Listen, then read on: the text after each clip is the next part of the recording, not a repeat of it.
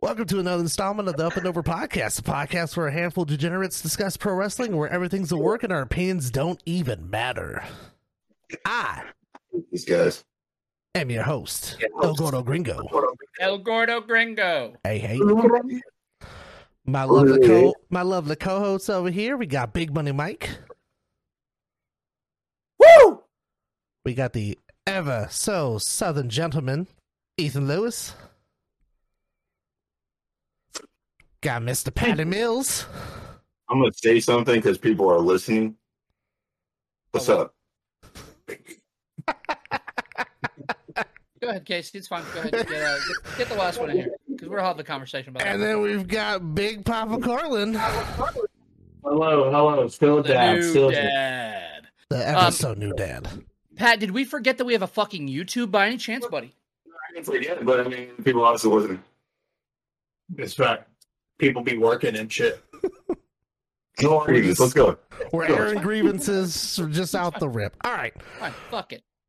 Still Tonight group. we've got WrestleMania 19.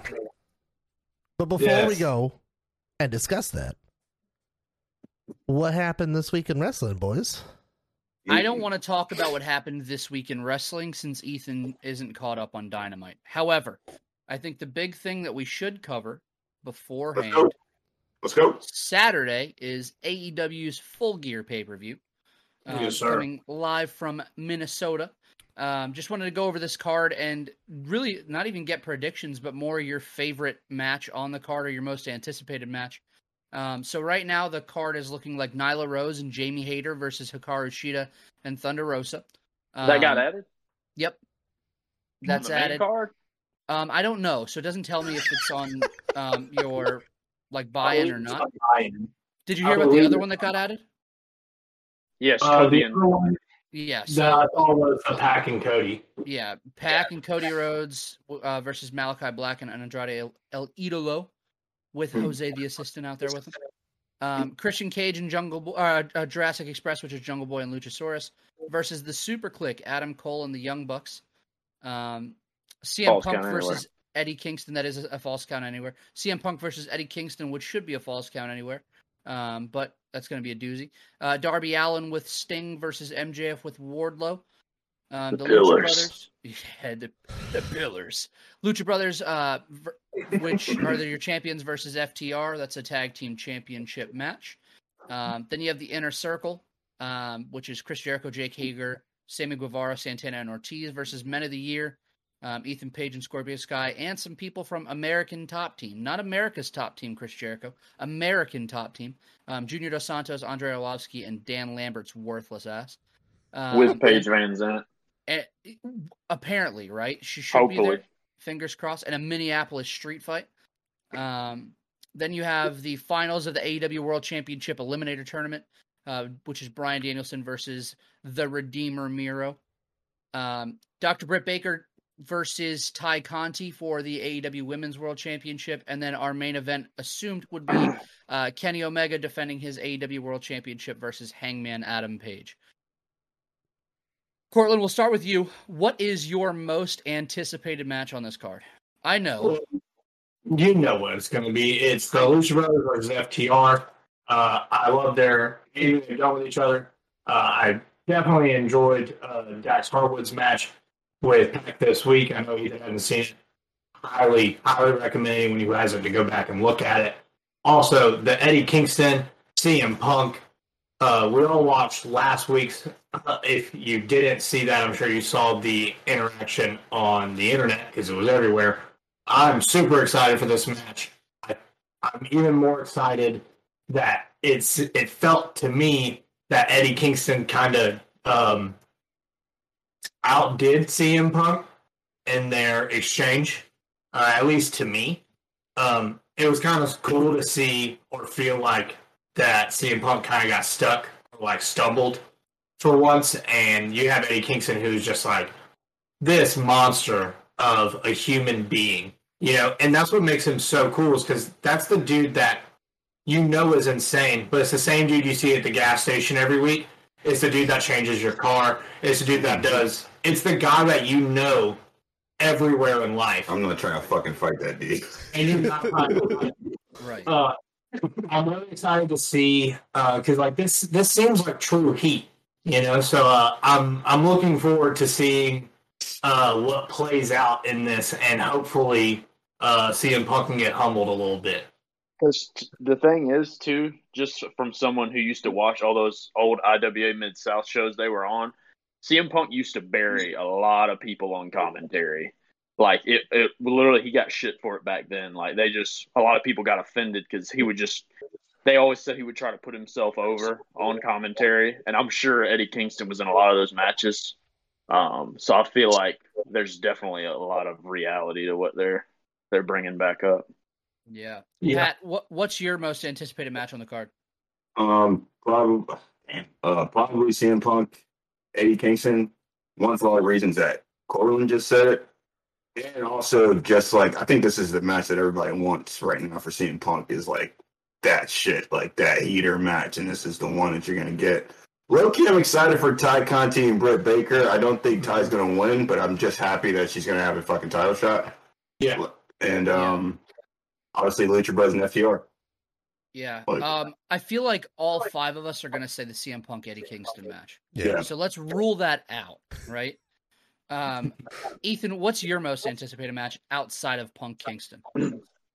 I was gonna go with Page Omega anyway, just because I knew Punk and Kingston was gonna be the hot pick.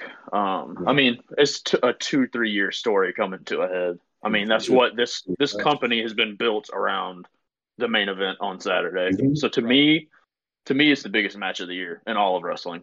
Yeah, Just it's the personal culmination of AEW as a company at Yeah. this point, Yeah, right? like to Yeah. me, it almost feels like the beginning of a new era, if you could even say that. You know what I mean? Right. It feels like this is going to be a shift for sure. You know.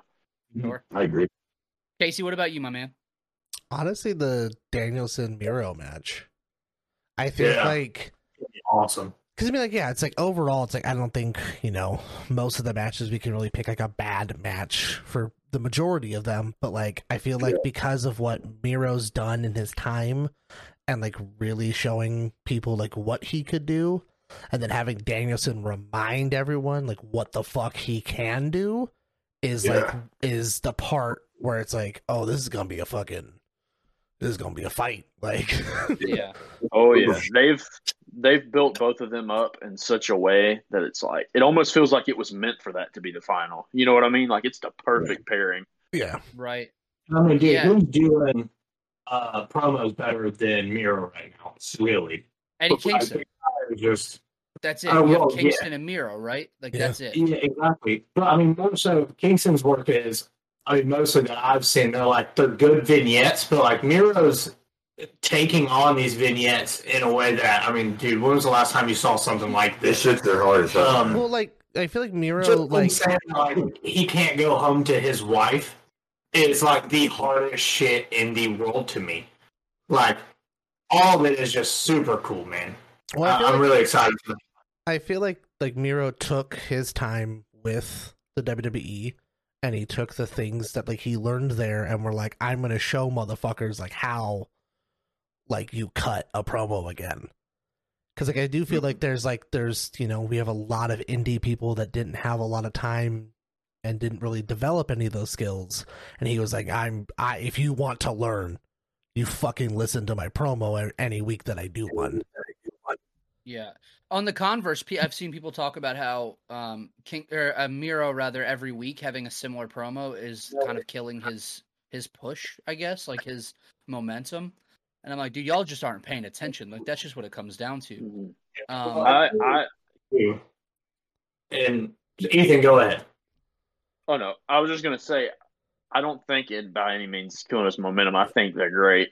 Would I like to see him pop up and just cut a promo in the ring sometimes instead of a pre-tape? Yeah, because I think AEW sometimes will get way too in the habit of doing the same thing over and over with some people and feuds. And if they just sent his ass out there, even just had him squash somebody and then cut a promo after, you know what I mean?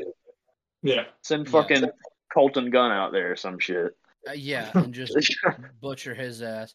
Um, the thing with Miro, would he have gotten a spot on this card?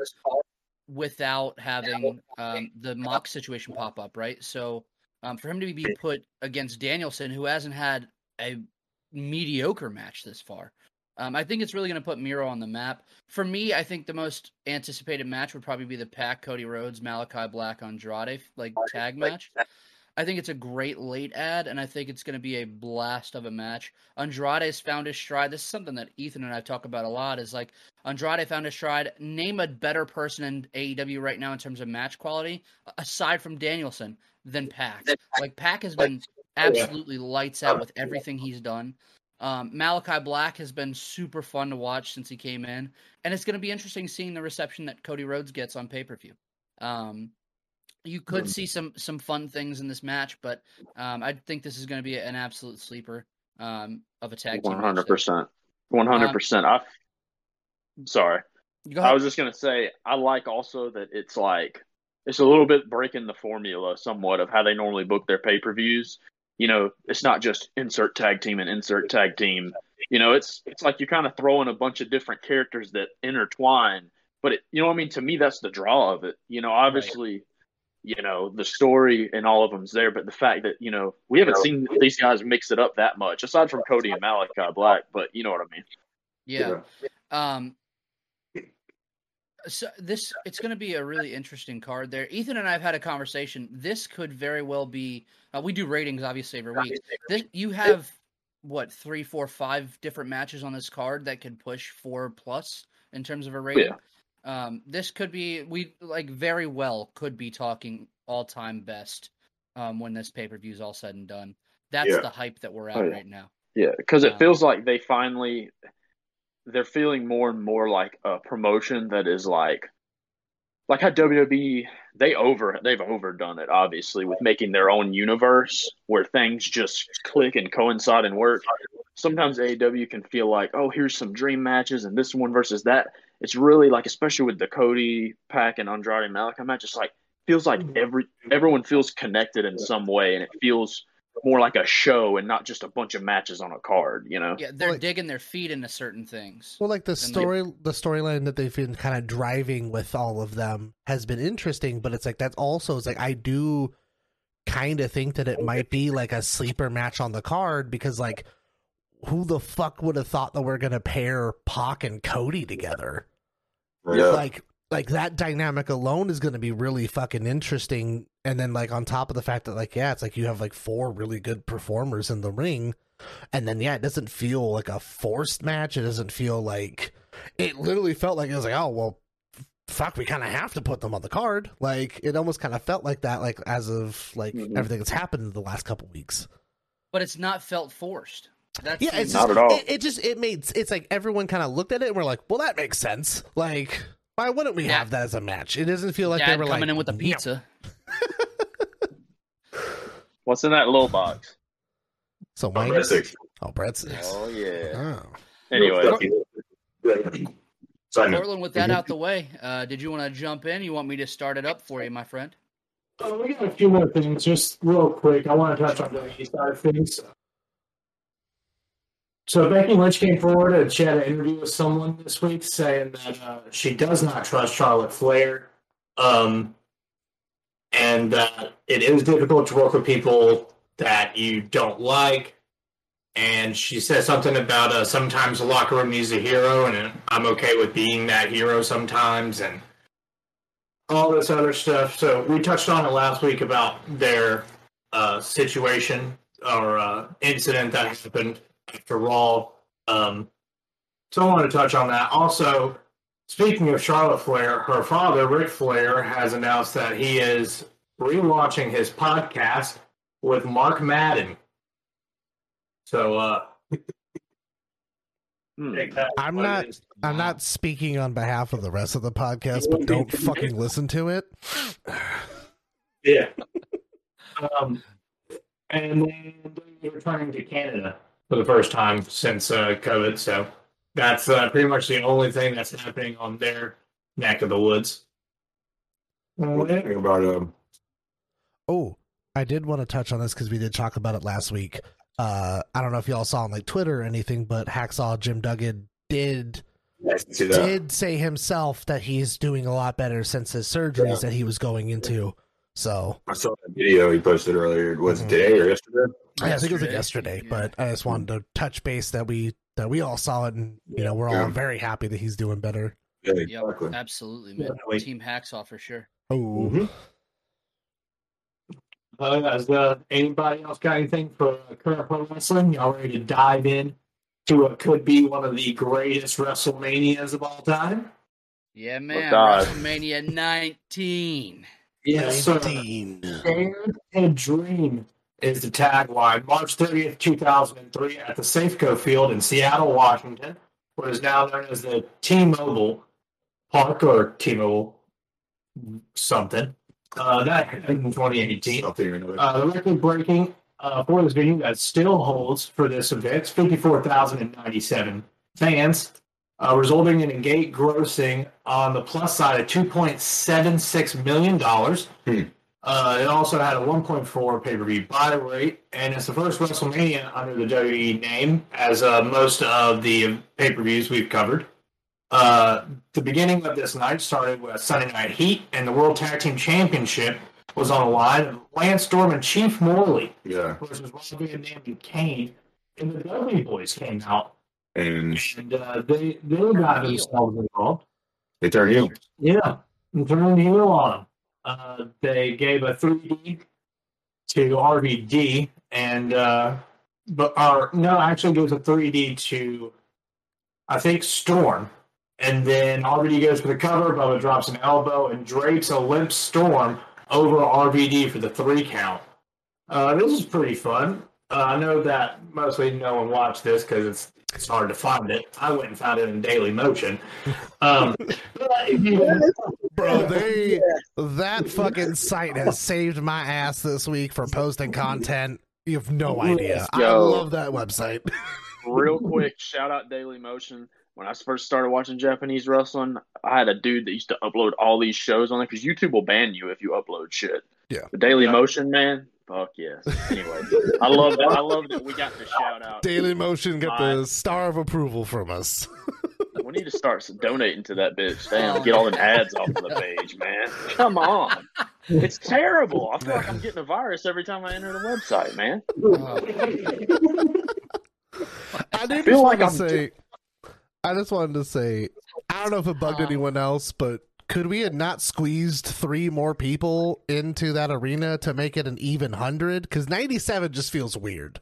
Yeah. I don't know. We could have lied about it. I don't fucking know if like it's always true their numbers, but like just squeeze three more in there. Just make it a hundred. I don't know.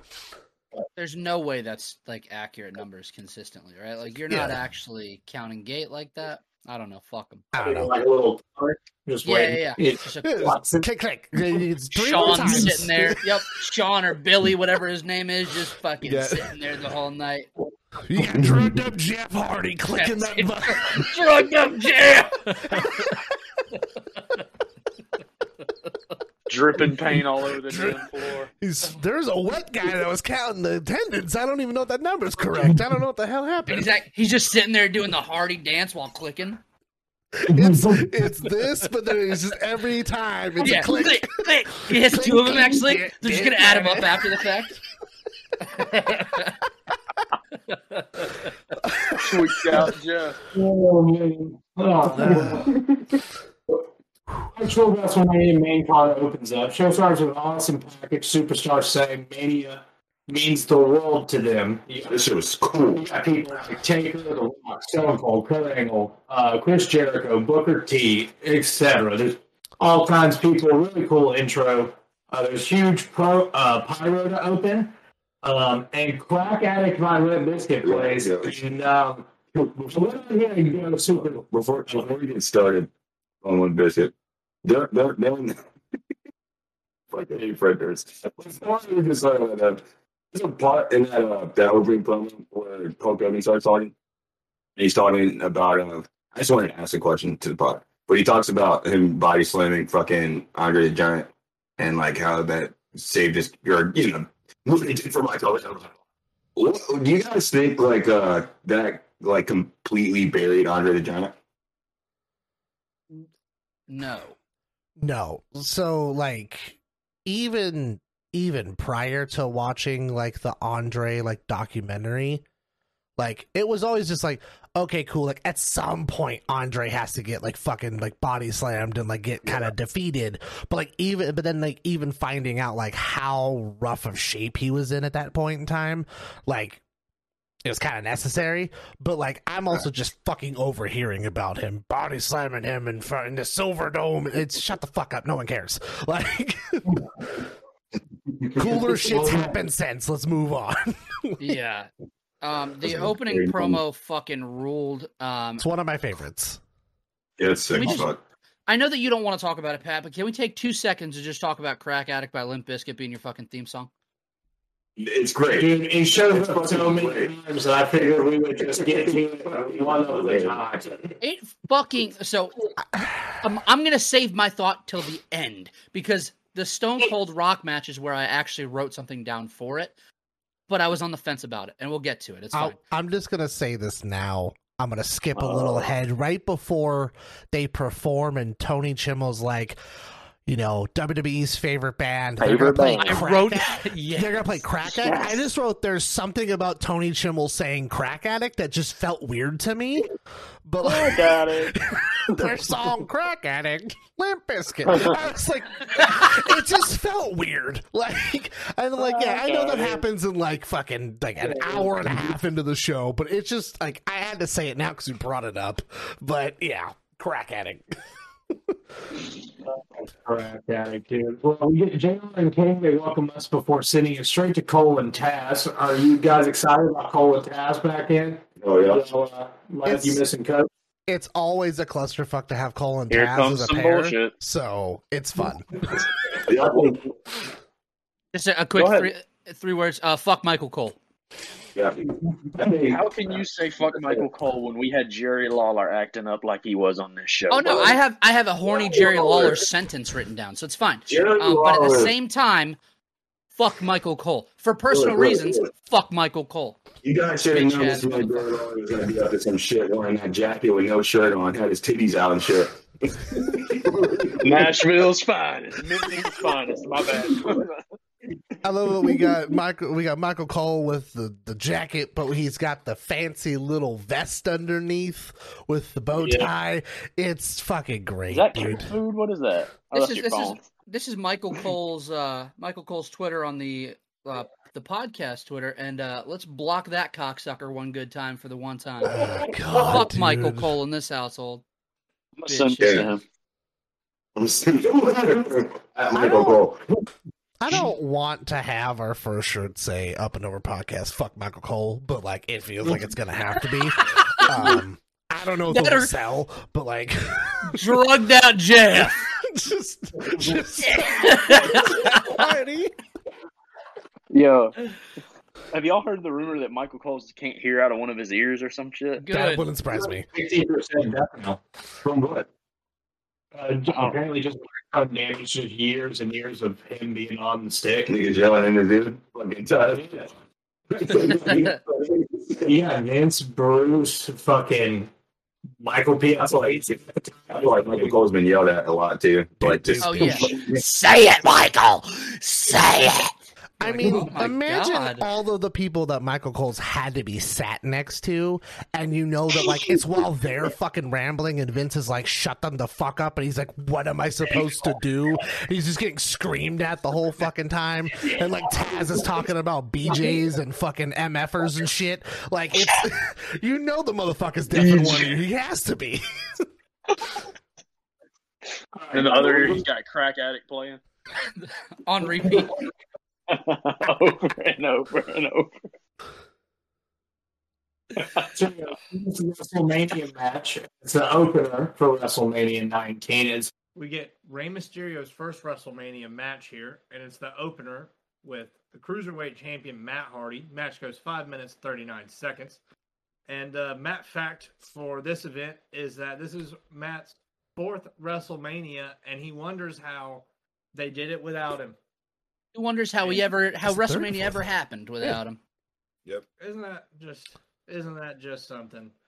Um, Oh yeah.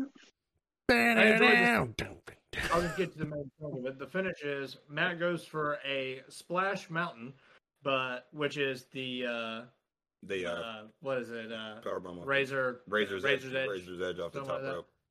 um Splash Mountain, huh?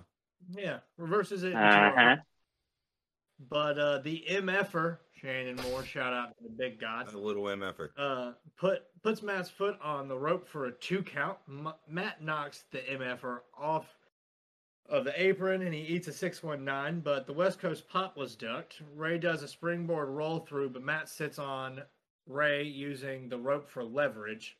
And Gets we the get Matt retaining the Cruiserweight Championship. Are y'all surprised Rey Mysterio lost his first WrestleMania match? No, No. no. Um, Especially dressed like that. I mean, you know, Hey, hey, um, hey! That Daredevil fucking that Daredevil ring attire is the hardest shit. a few things stuck out to me. what? Now tell me Eric. something, bud. What you want, bud? You want me to tell you what I got? or That's what? the hardest shit, but Big Show in jeans is the most offensive shit. Yes, Jeans and a bit. yes. Oh. two sides of the spectrum, baby. Yes. But Rey is always kind of like Rey, even back in WCW, had always kind of done like takes on different things, like with his ring attire. And like I, I don't remember exactly, but I think fucking Daredevil just came out, so it made kind of Yeah. sense. And like, I yeah, it's really- one of my favorite ring attires I've ever of all of any of his. It's one of my favorite. You win this one, bud. I, I back you on that. hmm This was you. a fucking This I'm was gonna an stamp awesome, this awesome the one time he's going to agree with me. fuckers. Go ahead, Mike. This was a, a super good opener. Um, I just needed to get it out before Casey does because I'm sure that motherfucker has it written down. Taz said that he was uh, informed by Shannon Moore's morons that Hardy that Hardy is officially off the banana juice. Just needed to share that one with you. Told No more the, BJ. The morons He's gonna told uh. Taz um, Hardy is off of BJ's. Yeah. Had to had then think- Thank God for that. Am I right? Um, had to then clarify what BJ's were. Yeah, the one thing that popped me in this match, um, Hardy reversed a Mysterio up and over, um, into a into a side effect, and I was like, oh shit, that was super good. Um, like this Yeah, match well- delivered every second the entire match, like the whole way. Yeah. Um, Yeah. it was awesome.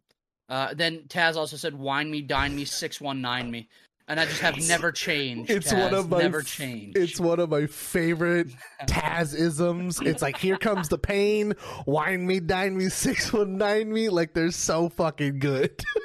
I can hear it in my head right now. Oh, it's so Yeah. great. It was good shit. I went three stars on that match, by the way. damn. I enjoyed me the too. shit out of it. Two and a half. Two three, two three.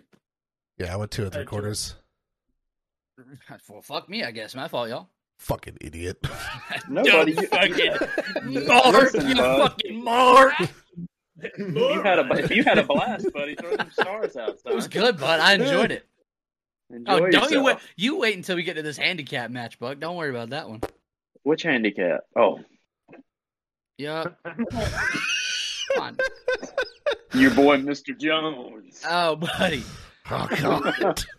All right, real quick, real quick. After this match, you had the Miller Lite Catfight girls roll up in a limo. Who knew who they were at the time? Okay. Not my Dog. worthless ass. Oh. I had Okay. to Google that shit, bro. I'm gonna get this out now. How much did we did WWE have to pay them to be there?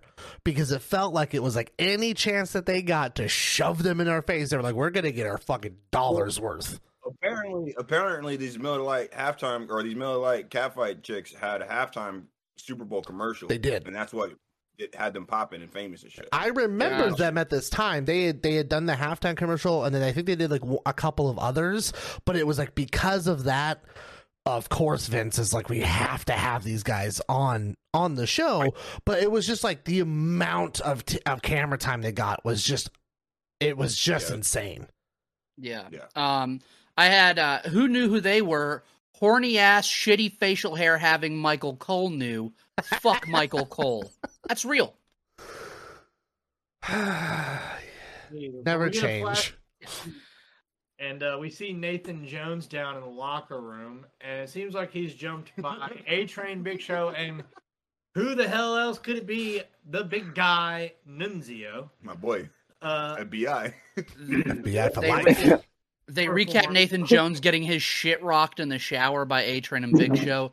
It isn't what you think. I just love the fact that I got to see Nathan Jones laying in a shower. Oh, Just think on that for a minute. this was Those are atrocious. things- those are the things that only we can see watching this shit. Back. He was like laying with the chair perfectly placed on his back. I know. It Just, good. just awful. good shit. Good shit.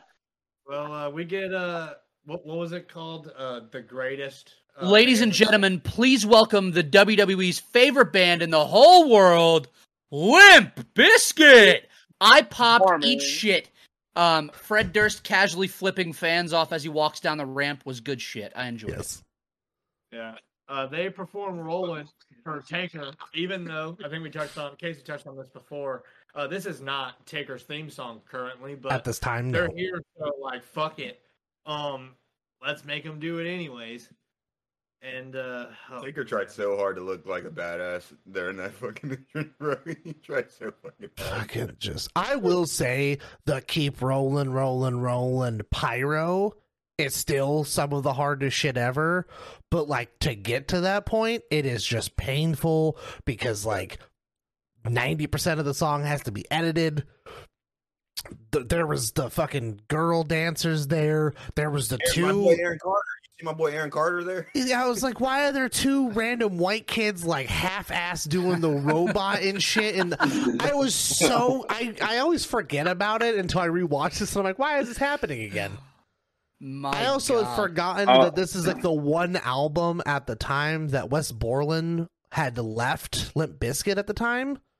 So it's like he's yeah, he had left and they had two other guitarists on at the time. So I was just like, we don't get Wes Borland looking all fucking freaky. Like, The only thing this was missing was a drugged out Jeff Hardy. we got the we got the hometown hero. How the fuck is Undertaker on a motorcycle and still his entrance is the longest shit in the world? How's it happen? I think his entrance is longer than the match. It's shocking. It's ridiculous. It is fucking ridiculous. I forgot that there was more than one verse to the song rolling.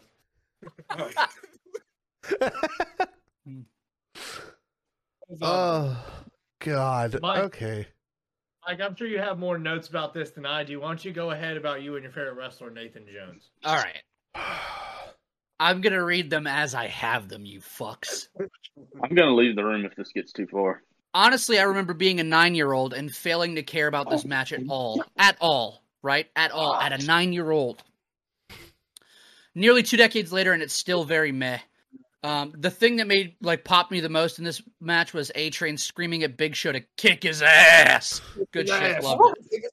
Loved it. Um, Taker got almost all of his shit in rather quickly, uh, but most of the match was spent putting the heel tandem over on Big Evil. Um, the crowd was pretty hot for Undertaker's comeback. Big Show slams Taker, and here comes Big Nathan Jones. He hits a fucking spinning heel kick, and I guess murders Big Show on the ramp. Then hits a big boot on A Train, setting up Undertaker Tombstone Pile Driver for. Um, I Give me your probably went. I probably went higher on this than y'all did, Oh Give it to me. God. but I'm gonna You start probably with. matched me. I'm gonna start with Ethan. No, you No. bitch. You give it to me right now. I have it, motherfucker. You took the floor. You finished mopping it. Give it to me. I have never heard that phrase before, but I fucking love it. I went Bring it. one and three quarters. Oh, bro. Yeah. Come on, dude. It ain't that bad. I went one and three What? quarters. It was One everywhere. There was no structure, you fuck. The match- For me, the biggest moment was firstly the spinning heel kick, which murders a giant. Okay. Secondly, Okay. A Train just saying, kick his ass. That's the shit that stuck out to me. We we are gonna we are gonna talk about that spinning heel kick where it takes him 75 minutes to set up to do it. He's got to plant his feet and then like shuffle a little more forward and then do it. Lifts up his track pants. He's like grabbing them to keep them Oh, up. yeah, They're we got- definitely a size too large. We've got to lift up the Adidas track pants. You got to make sure those Oh, don't get dirty. Lord. So Um, now we move yeah. from me. Ethan, what did you have this rated, bud? I said two stars. Oh wow! See, we're in the same ballpark. We're So, in the same boat. I, I, just feel want like you to it no, no, no, no, no, no, no. I want you to know you got finessed for weeks, for weeks. All of you, all of you. I finessed you. I said that Nathan Jones was my favorite, and I went less than you. It was me all along. It was me, Austin. It was me all along, Austin. We've gotten to the point to where Mike has just lost his fucking mind. Now tell me this. Just go ahead, y'all. No, go ahead, bud. No, no, no. What was your question, please? You you No, decided to mop the floor, and I finished mopping it, or whatever the fuck you said. Buddy, you took the whole damn floor. Just fucking, I hate this. There ain't, there ain't nothing left for me to mop up, son. Oh, fucking Christ. You stood there in the same spot. Oh, Move along. just mopping it. Casey, Oh. what, Casey, what'd you go on this? This this got two stars.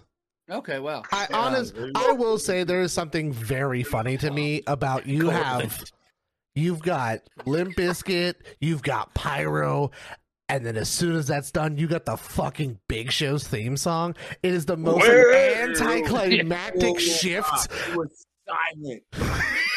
That's what I'm saying. You got you've got Limp Bizkit. He's coming down to the ring. Ah. And then, yeah. oh. Cortland, what'd you go on this? I feel like you went one and a quarter on it. Who Pat? He put is dud, one- didn't he? What is it? One. One and a quarter.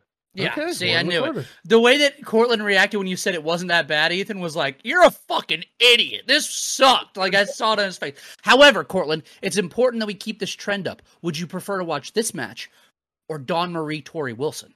No. The- Here's this. Would you prefer to watch this match or Scott Steiner and Triple H? Oh yeah, Scott Steiner and Triple H or this one? Not Triple H. You don't mean Uh, that shit? Log off of Discord. Get off of this motherfucker. Get out of here. No, because I'd much rather watch something that looks potentially good on paper rather than look at something that when I look at it, I'm like, no. He would rather watch something that on paper should have been okay, but ended up being a hilarious dumpster fire versus something that literally was shit from start to finish. Doomed from the doomed from the start. Yeah. This is the Undertaker at WrestleMania in a handicap match. Do you love the fact that they kind of hinted at like maybe this is the time that Undertaker's gonna lose his uh, his undefeated streak? It's like no, Hold on. This I'm just curious. never Just was a- a thought in anyone's mind. a casual str- uh, a casual streak rankings match. So this fell, dude. It's rated high.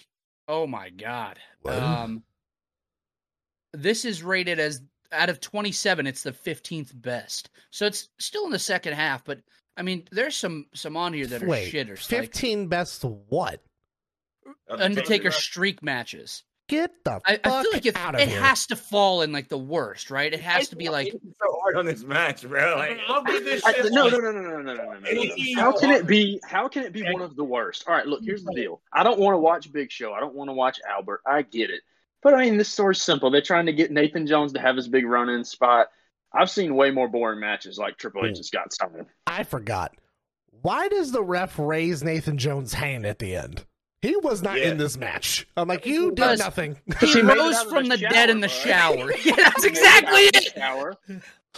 They're like, you had to firmly plant your face on a shower floor. You He might get something himself from it. he picked himself up, wiped himself off, and came down there and He- pulled his track panties up and did a little kick. He woke up when Jeff Hardy took a shower and got all wet. And they didn't know he was like, "Where am I?" And just Jeff in the background, just fucking damn, damn, damn. Let's I'm no not the fuck that. on, please. conditioner. Jesus. Well, uh, Enough about this. Taker uh, stands in the middle of the ring with the American flag that he rode in on his motorcycle. Good field moment. The crowd's really excited. Go America. Stress like uh, you know, all that Oh. good stuff. Uh, next up, we get a run in between Happy the Veterans Day, by the way. Miller, yeah, happy Happy Vets Day. Um, Miller Lite Catfight Girls and Stacy Keibler and Torrie.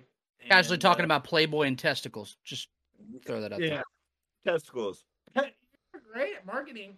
Yeah, and then immediately, and immediately it, it- afterwards, immediately love- afterwards, it it cut to a horny Jerry Lawler. That's the horny Jerry Lawler sentence that I had. So uh, next up, this is a great match in my opinion. Wait, However, wait, wait, wait. We didn't even. Yo, JR says that's a lot of pups in the dog pound. I just have There's- to. I have one thing about Oh. JR, and it's similar, right? But we'll get to it. Oh, God. Um, There's a lot. it's a lot to unpack in there. Jim Ross. Oh fuck.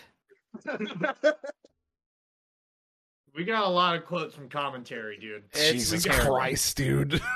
It's bad, It's dude. rough tonight, It's dude. bad, dude. Yeah, go ahead, Court. Let's move on to the next one because I'm sick of this shit. Oh, I got some for this next one. Don't worry. All right. Well, this is a great match in my opinion. However, uh, King kind of it with commentary as per usual. Women's Championship match: Victoria as your reigning champion versus Trish Stratus and Jazz. I want to go ahead and put on record that Jazz has one of the hardest entrance songs ever. Like, that I- shit hit. You're just terrified, dude. There's no way I'm fighting that woman. I have one note for this entire episode or for this entire match, and it's during that entrance. And I could not enjoy that because I shit you not. JR. Jazz has a young Mike Tyson attitude. The king. Then what is Mike Tyson look alike. Or like a Mike Tyson look, in fact. And then Then JR goes? JR goes back and says, I wouldn't allude to the fact that she sounds like James Earl Jones either. Bro, I died. While she's I- walking down the aisle to the ring, she has a Mike Tyson mentality. She kind of looks like Mike Tyson. She sounds like James Earl Jones. Oh, Don't know what the fuck else you would. If you've never watched a wrestling match before and you see that, you're like, what the fuck happened to Jazz? You're like, why are they so mean to her? And then two of those quotes are from JR, nonetheless. Yeah. James Well, Ross. Yeah. Uh, Disrespectful. We get, uh, we get Steven Richards with Victoria, and I'm a huge Victoria fan. She does one of the best moonsaults in the game. She pulled it out uh, in this match as well. She does miss. However, uh, Richards gets involved a few times. And, uh, Richards. I don't like how down Steven Richards was to beat up women in this match. yeah, it's, he was always down. This right here was this This was motherfucker Stevie Richards great. unraveled, man. yeah, Oh, he was on the downslope in his life. This this period of Stevie Richards, man, poor guy. Should have just kept the right to censor Uh, together.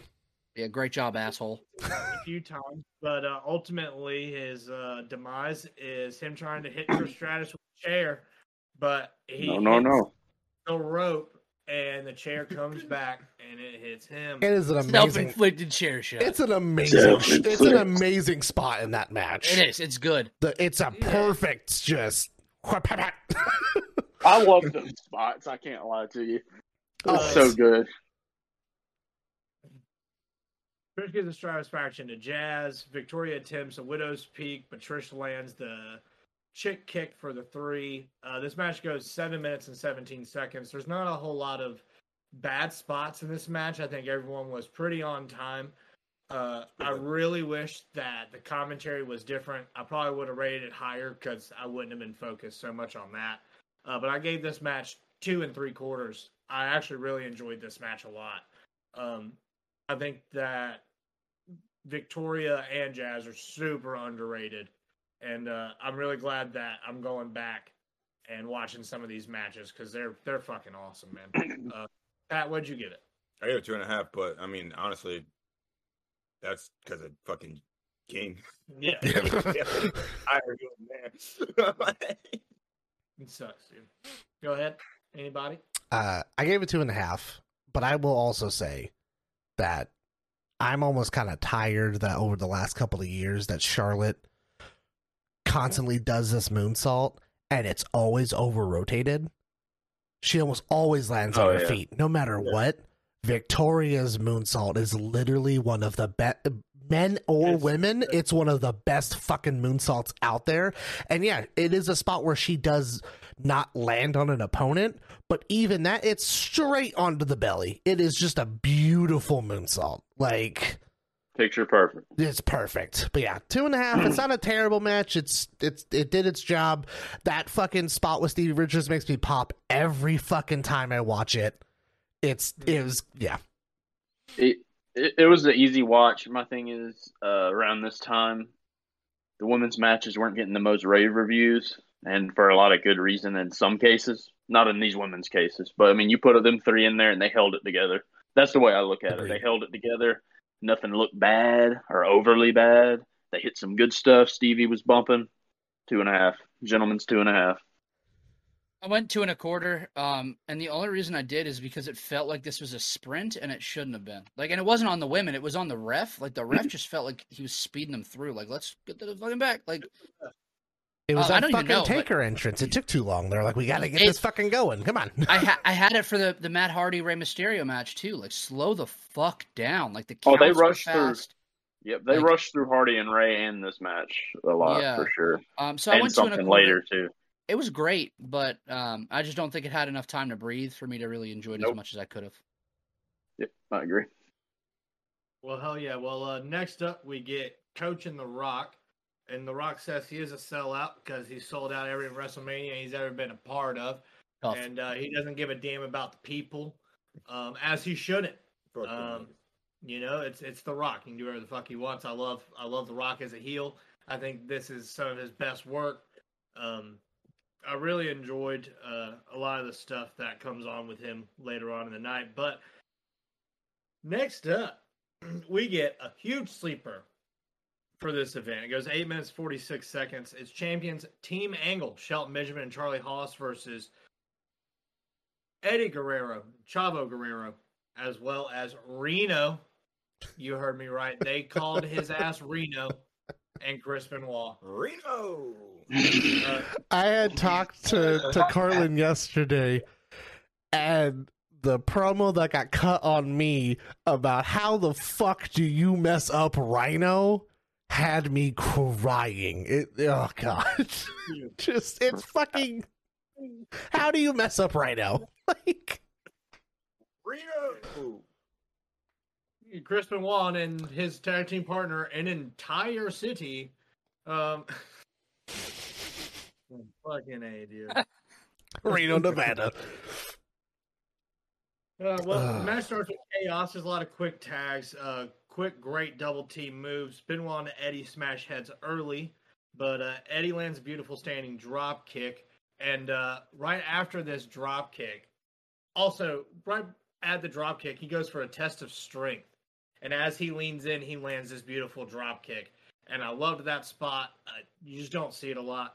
Um, and the spot I have written right after that is that Eddie goes to the top and screams Odele, and Taz says Oh my fucking god, dude. Fuck. Odele. I clipped it. I clipped it. It's on our Does that mean frog splash? Yeah, I wrote on this episode of Dumb Shit. Taz says, "Viva la raza orale" means frog splash, and then Michael Cole goes, "What?" and he's like, "I don't know."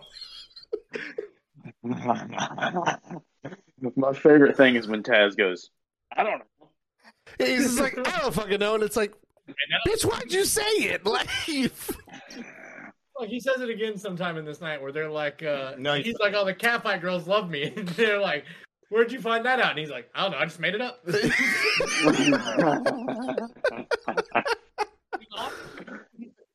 God damn it, dude. he works Benoit, but Eddie lands a frog splash out of nowhere to save a three count. Chavo tags Benoit in, Rhino gores Haas and Chavo, and the crowd is losing their minds for these gores. Yeah. Uh, the legal man, Shelton Benjamin, recovers from a frog splash and covers a broken Chavo. Great, great timing Yeah, it was awesome. Yeah. Uh, Gore gets hit. It was so awesome. Eddie pulls Rhino out of the ring right at the perfect moment. Eddie's trying to get back in the ring to break three count. He just can't make it happen. World's greatest tag team, still tag team champions. Uh, this is also, I want to go on record that this is the first time the WWE Tag Team Championships were defended at WrestleMania because we had a Raw and SmackDown tag title. So uh, it's pretty Hmm. cool that uh, both were interesting. defended on this night, even though one was on Heat.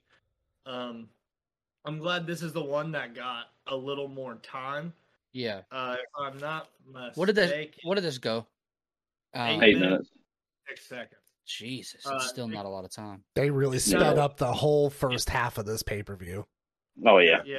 I was gonna say this was the other match that I felt like sped on through for what they're capable of at this time, which I get it. I mean, y'all had a lot packed on the show, but Dude, this was the this was of the card is fucking straight good though. 20 plus minute matches. Uh, yeah, beyond this was was fucking good though. Well, it's like you've got Um, you've got v- some very seasoned wrestlers in this, and then you've got like Team Angle, which I think they even said like they really hadn't even been in the in the WWE for very long.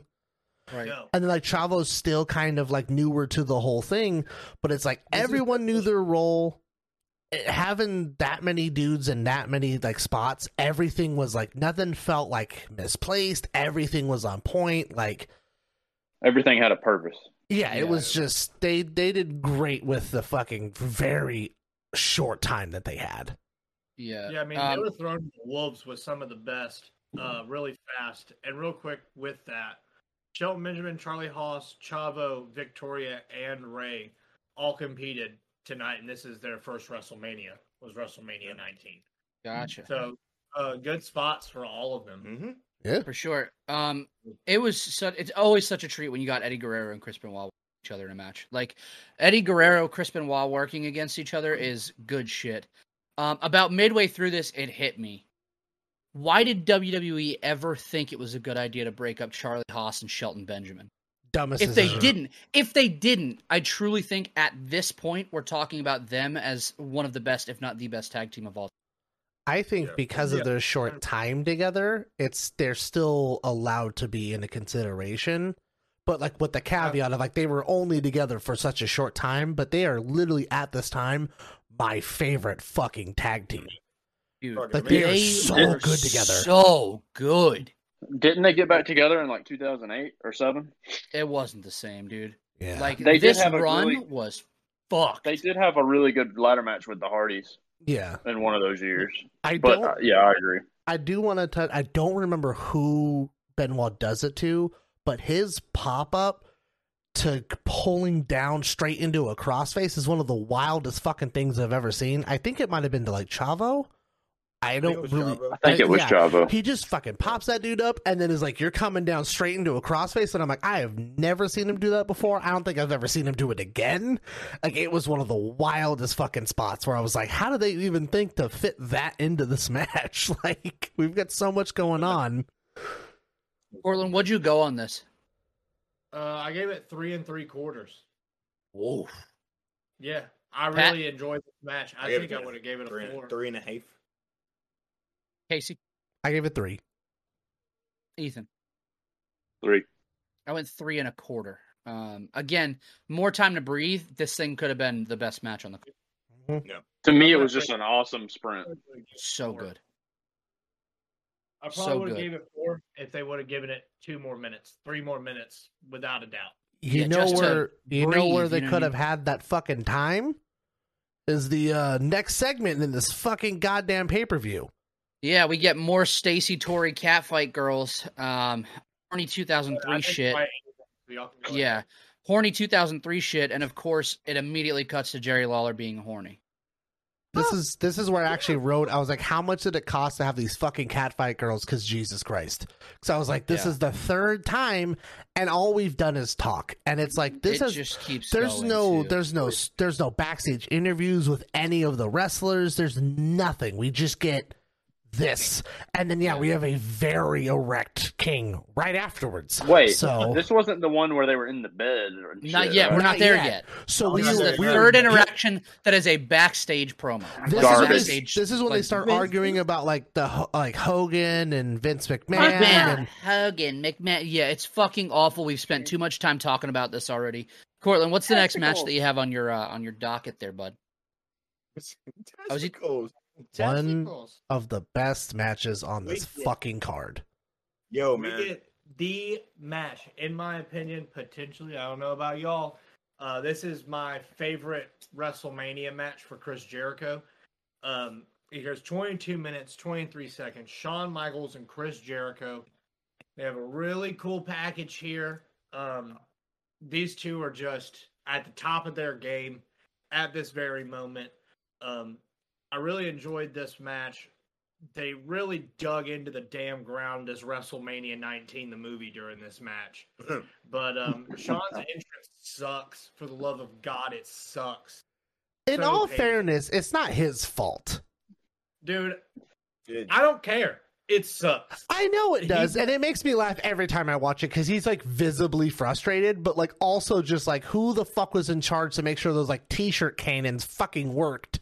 Because Yeah, three of them didn't. Like, Why? yeah, why are you doing Why? this? Why are you doing this, bro? You're a grown man. You want to play with confetti guns? What happened to And he and he doesn't need that. Truth. he doesn't. I mean, come on. But fuck it. You have two sets of pyro. You need confetti guns though. Like, All come right, on, fine. I'll go fuck myself. His his his pyro did look good though. quarter of his budget on his pyro. Yeah, Like, yeah. His pyro did look fucking good though. Like the backdrop. it was a it lot of- like a- It was a lot of pyro. it was good. Right? He had pyro at the ramp and entrance. He had pyro again for the flex in the ring. Yeah. And then another one. And then he had another set at the top of like the dome. At, Oh, he didn't. the- I don't think he had pyro at the entrance though. I think that's why he did the confetti guns. Is no, he had right? he had he had the confetti guns, and it took seventy five minutes because they kept breaking on him. But then he does the he does the typical pose, and then he does like his like he does pyro for that, and then he does like a spin, and he gets another set. And I was like, Dude. was that on purpose? I don't really know. I love the cuts to Chris Jericho's face throughout the intro. That's Yeah. what made okay. I'm just Oh, gonna yeah. say Oh, yeah. I'm gonna say this That's now. I'm gonna we're just gonna cut straight to this. If you know someone that has never seen a wrestling match before but is slightly interested, make them watch the package to this and then make them watch this wrestling match. It is one of the greatest fucking matches of just pure storytelling because a little shit like that where you literally they just kind of just cut back to Jericho and he's like visibly irritated. It is I love this fucking match. Oh, Yeah. I love it. Definitely one of my favorites. And uh, it starts with a collar and elbow, and there's a takeover, a few arm drags. Shawn's gloating heavily. Uh, King makes a comment about why would you start a match with a collar and elbow? And uh, I just wanted y'all to think about that shit for a second. And then JR goes, How the fuck else are you supposed to start a wrestling match? And Oh, no. King goes, No, no, no. Did y'all oh, I haven't seen that done in so long, and it's like, bitch, No. you literally run Memphis wrestling. You're gonna tell me you haven't seen a collar Did you- tie? Did you This catch what Jr. said back to him? What do you hmm. want him to do? Show puppies? Nuh-uh. I promise you, I he wrote said it down. something ridiculous. It was that, but it was like I remember he said something ridiculous because King's just like, "What?" And it's like, "What the fuck do you mean? What? You said the dumbest thing here. I'm just." It's wrestling. What do you want him to do? Show Yeah. puppies? Oh my Next thing I have written god. down is that Charles Robinson's hair looks awful. Dude, so me and me and Cortland are watching this earlier, and I literally go like, "Who the hell is that referee?" And he was like, "Charles Robinson." I was like, "What?" Bad night at the office. bad night. My man was sat in sat in that chair for way too long. Um, there's really cool walls of Jericho in the ramp walkway area. Uh, Jericho is such a great heel the crowd fully against him. Uh, he's really working a repaired back. That's kind of the story of this year, and uh, the year coming uh, is Shawn's back. You know, it's surgically repaired back of Shawn Michaels. Uh, we dealt with that for the longest. Uh, they did a lot of quick pin switches, reversals, beautiful Lionsault for a two count. Uh, Jericho catches Sean from a Hurricanrana attempt into a walls that is picture perfect. Uh, you can't ask for much better than that.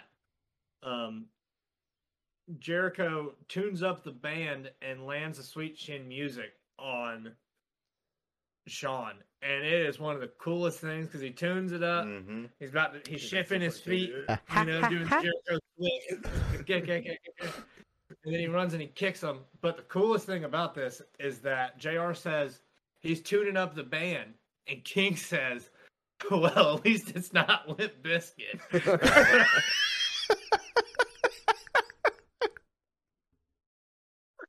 and that made me pop big time. I was like, yeah, dude. he- Oh, the Oh poor oh my bastard. god, dude. It pisses Oh. me off that he's funny because ninety percent of the time he's not. Because the rest but of when this pay per view funny, He is because funny. the, rest, it's so the good. whole rest of this pay per view is fucking absolute dog shit. But he makes one funny one, and we're like, God damn it! you got to give the devil his due, son of a bitch. He stumbled. Every never mind. No, go ahead, bud. I was gonna make a terrible little uh comment, a little catchphrase I heard back in the day. We're already Even a block- here. Even a block. even even a blind squirrel finds a nut every once in a while. That's Jerry Lawler. Ah, that is Jerry Lawler. That is Jerry Lawler. A blind, horny squirrel finding a nut. the most Lawrence County bullshit. I've Oh my god. I will also Uh, note. I will just note because it made me laugh because I'd never noticed it up until this match. There's a sign about five ish rows back from like like it just in the front, and it just says "You are butt." But Yeah, I saw It that says "You are long. butt," and it. ma- I didn't notice it until the Jericho match, and I was like, I was like, I don't know why that made me laugh so much, but just "You are butt." Of course, you pop to that, you fucking mark. That's it. Your butt. Well, after Jericho lands the sweet chin music for a pinfall of two and seven eighths, I'd say. Jericho kicks referee Charles Robinson into the ropes after Michaels makes an advantage toward the top turnbuckle. And Jericho lands face first after Shawn reverses a superplex attempt. And uh, he lands that sweet WrestleMania moment elbow drop that everyone's been waiting for. Um, Jericho ducks the sweet chin music and hooks the double leg for the walls crowd is losing their shit for this reversal. Uh, there's a big rope break. Jericho, temp- sorry, Jericho's temper tantrum and walks right into a huge super kick for a long two count. And there's a back bump into a turnbuckle. HBK rolls Jericho in an awesome back roll, cra- back roll cradle for the three count. And right at the end, Jericho gives the hug, the you know, hell yeah, that was the greatest match I ever had. Big Love it. moment. Crowd loves to see it. And then go to hell, Shawn Michaels. You screwed everyone. Big low blow to Shawn. Everyone smash is just in fucking awe. perfect. Um, there's not a single thing I would change about this match. I'm gonna go out on a limb. Nothing. Earlier in the week when I watched it the first time, I said that's four and a half stars. The first time I watched it, but I'm gonna go on record. My first five star match for Up and Over podcast is Chris Jericho. That's a hot take all, all day. 19. And it's not just for the match alone. It's the story that they told leading to it. Sure. It's the chair shot in the ring, the challenge from Jericho. You get the the answer to the challenge the next week with a surprise super kick at the ramp. You get the crazy taunt of him over Jericho in this feud. Um, I think there's a lot of variables to this match that make it five stars. And I don't know about y'all, but I'm I'm glad that I picked it to be my first, and uh, I'm gonna die on that hill. It's a five star match. Love that. Pat, since you're in the same room, what'd you go, bud? One and a half star. Eat shit. Eat shit.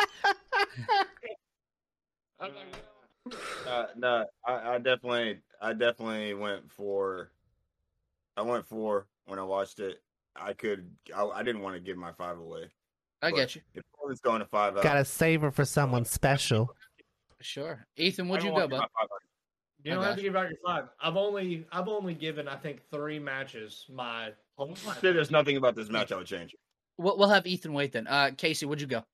So Why? like like I said at the beginning, Let's I love this to each other, match. I do also believe once again that this is one of you know this is a great match to show someone. I gave it four. I I once again like there's not a lot I would really change about it. I think that the pacing of it's great. Like the Jericho tantrums throughout it are great. Like I just think like overall it's a really solid match.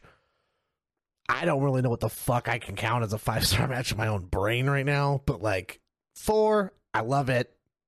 I'm scared of what these two fucking monsters are gonna say right now, but Look, it was- Ethan's Ethan? Um. I'm gonna let Ethan go Why me? because, bud, you need to go. I'm really curious where you're at on. it. because I, Mike's I will about to give say you some. my honest review. He's gonna say some heartful shit right now. I will. I will. But go ahead, Ethan, please. Do you want my rating first? Yeah, absolutely. Y'all two going four made me feel better about what I went. Which is Three and a half. okay. That's fair. My, I don't know. I, I know Mike wants to argue, so I almost I- I want don't, him to go first so we can I- rebuttal. But I am curious as to what you didn't like because I feel like we all are gonna agree on the sh- did like, right?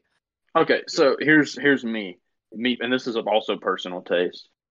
There wasn't anything I outwardly didn't like. Yeah. Um, but there wasn't anything that gra- that grabbed me by the throat and said, "This is," you know what I mean, on the edge of my seat. Match layout, phenomenal. I mean, those two are some of the best at it. Shawn Michaels, especially.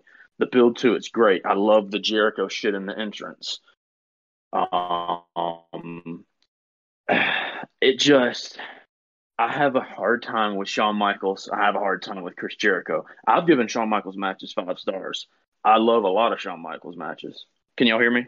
Yeah, Yeah. you're good. Yeah. Yeah. Okay, I thought my AirPods Not died. long. I, I just thought and the thing three and a half isn't bad to me. I don't have gripes about it. You get what I'm saying? You know, it's not like I'm like this match sucked. and I can't believe they did this, that, and the third. It just to me, it was good. It was really good, but I wasn't, you know, splurging Overly all over the place with- over. Yeah, yeah, yeah. yeah. Your turn. I went four. Um, I went four flat. A few things stuck out, and uh, it was just a handful of things, right? The uh, Jericho hitting the flying forearm with the kip up. That crowd was going fucking ape shit. Yes. Then Not to interrupt. You're fine. Sorry, I was just gonna say I loved also all the Jericho stuff. Jericho did a lot of good fucking shit here, like He- the fucking pose, the sweet chin music. and that's what he said, right? He said that he wanted to be Shawn Michaels, but that Oh, he yeah. instead now wants to be the first Chris Jericho. But he's doing all 100%. Shawn Michaels shit. So is he really still trying to be a Chris Jericho or another Shawn Yes. Michaels? Yes, that's Um, shit's very good. Um, Shawn I- kipped up and cut him off, popped my ass. And then Yeah. when Shawn Michaels was tuning up the band for his Sweet Chin music, it literally at home for me felt like the place was fucking shaking. Um, it, it just felt like a big match and it was fucking awesome. So I went four Oh, yeah. flat on it. yeah, it felt like a huge match for sure. Yeah, That's why the I understand higher ratings. I just know with my personal taste, I knew I was going to be lower than most. Sure if but it was Bret Hart, it would have been a five star match. I get it. It's fine. No, it Uh, would not have. No, it would not have. I'm not some Bret Hart mark. I do like Bret Hart, but I'm not a mark for Bret Hart like my dad is. But um, Oh boy. I totally understand higher ratings. I've seen higher ones. I've seen people go lower than me. You know, it's all taste. I don't think there's nothing bad about it. Um, the only small gripe I could have is uh, the back work that Jericho went after early on. Shawn Jericho sold his leg and stuff even when he was on offense. It's just like when Shawn started all his comebacks, it was like all that stuff Jericho did to the back meant nothing. That hmm. was that's another gripe though I have about Shawn is like think- he can yeah. lay out a, he can lay out a match, throw the theatrics out there, but sometimes if you pay close attention to little things, which I sometimes if a match is fucking insane and grabs me, I'm not gonna pay any attention because I mean I'm the guy who loves all the fighting spirit spots and shit, but you know, and then at other times it'll stick out to me and I'm like, oh wow, so none of that. So this first little chunk here meant nothing. Now we're just gonna go into super kick and boom and bam and boom and bam and oh everyone's freaking out but i'm not grabbed because i'm still thinking about what they were doing before and how nothing followed up on it yeah. Th- yeah, that that was a a thing that I had I had noted when we had all talked about the three stages of hell match with Triple H, is that there i was wish i a- was here for that one. there was a lot of of work done on his leg and on his back, and then it was like as the match went on, it was like, why did we spend the whole first stage of that match working on those parts because Shawn just fucking ignored them the whole time. And Then it it's is- like, that's the thing. great. it's like, and that's the thing about Shawn is like, there's so many matches where when he, that's the thing, when he sells and he fucking holds to it and he keeps that thing going, Shawn is fucking amazing. I love Shawn's matches with Diesel. I love Shawn's matches with Vader. I love the later Taker matches. Um, but it's like sometimes, and it goes back to the whole NXT conversation and how his style went. It's just like sometimes there's not a medium and consistency. It's just, all right, here's this first portion, theatrics, boom, and then it's just all this stuff because Shawn's fucking great at doing that stuff. You know what I mean? That's why to me the highlight was Jericho was a big highlight for me. Just the stares, the the mockery, you know, doing all this the stealing of the spots and the, how that played into the story, like Mike said, was Yeah. great. Yeah, and then the low blow afterwards. Oh, so good. The low blow afterwards is like the only thing that I have like distinct memory of outside of the Brock Lesnar um, shooting star from this pay per view, and it still is so fucking good, Yeah. so good. Yeah. That crowd was fucking upset. Yeah. they were Like, like, "You motherfucker!" about the low blow. Uh, You forgot about it? Yeah. So I remembered it, but I didn't remember it being here. Like I Hmm. thought that's this match happened and it led to this WrestleMania from a low blow. But watching it and immediately rating the match after the pinfall, I was like four and a half stars. It's fucking amazing. And then the low blow happened, and I was like, that's a five star match. Yeah. Just because you shit. wrapped it, you wrapped this match up with continuing it. Yep. And that's Right. what makes it a five star to me, is because you're continuing this story that I already thought was perfect to mm-hmm. perfection. It didn't need a part Yeah. two or part three, but you're gonna give us one because you fucking know that we want more of it. And Yeah, yeah, yeah. Coming from the perspective you're looking at it at, I can understand why that would wrap you back around because it's kind of like I love when there's little touches after the match to add on, like not to jump ahead to later, but with the Rock Austin thing, we all know after the finish, you know, those little moments and stuff you do to just add on to say, hey, this is what we just created. You know, in this case, it's not as sentimental. It's more just like we're sticking with Jericho being fucking grimy, you know? Yeah, the hug is the approval of like his hero, right? The hug is the approval, Mhm. and then the low blow is still the fuck you. I need to be rebellious. That's exactly it. It's so good, man. like if you think about uh, Jeff Hardy Undertaker ladder match uh, on Monday Raw. Night Raw, cool ass match, right? But then you get that end, you get the finish of after the match of Taker coming back, choke slamming him again, leaving again, Jeff holding himself up on the rope saying, "You still haven't broke me," and he comes down and instead of rearing his arm back and hitting him, he just raises his hand up, and then Jeff falls. That's what makes that match iconic. Yeah. It's the little pieces that come after, you know. Um, but next up, we get La Résistance referee from the last pay per view. Uh, can't remember his name. Sylvain Green- Grenier. Grenier. You get it right. is. Pronouns, pal. Um, we go into attendance announcement, and uh, we get Crack Addict again, and it's A live performance. by uh, by uh, WWE's Oh. favorite band. Can we? Can we just In the note- whole world. Limp all, Bizkit. Can we just note that the drummer for Limp Bizkit has a Neil Peart Rush level That- drum kit that, that like, goes is around him, Laughable. and he plays three things on it. It's just Right. snare, hi hat, kick drum, maybe a crash. Like that's all he plays, but That's it is the most ludicrous fucking setup behind it. Like that goes around him, and I'd Yeah. forgotten about it until they cut to him, and I'm like, why is there like an entire other drum set to your fucking left? Yeah. Whoever biggest was You're not show in touching here, that. bud. right, whoever was producing this, like, tell me you li- you don't listen to Limp Bizkit without telling me you don't listen to Limp Bizkit. Like, that's what that is. It was like the most elaborate kit. Um, Biggest show of the year. didn't need more of a pick me up after that. You get the Miller Lite Catfight Girls. Uh, they're supposed to have a pillow fight, and then I believe, if I remember correctly, Stacy Keibler comes out and says, "How about we make it a triple threat?" And then Coach says, "I love a three way," And he fucking does. He fucking I like does. how they gave Coach this segment. and Of then all uh, people. She said making a fatal four way match. Torrie pops the Uh, tops out. She immediately just ripped off her tops, and then um, It's- coach is He pretty hit the- much doing He hit the. Cam Newton. She hit the Cam Newton. Oh my god!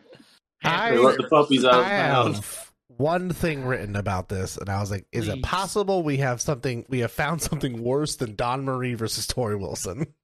Nope. I'll let y'all discuss. I will let y'all discuss this.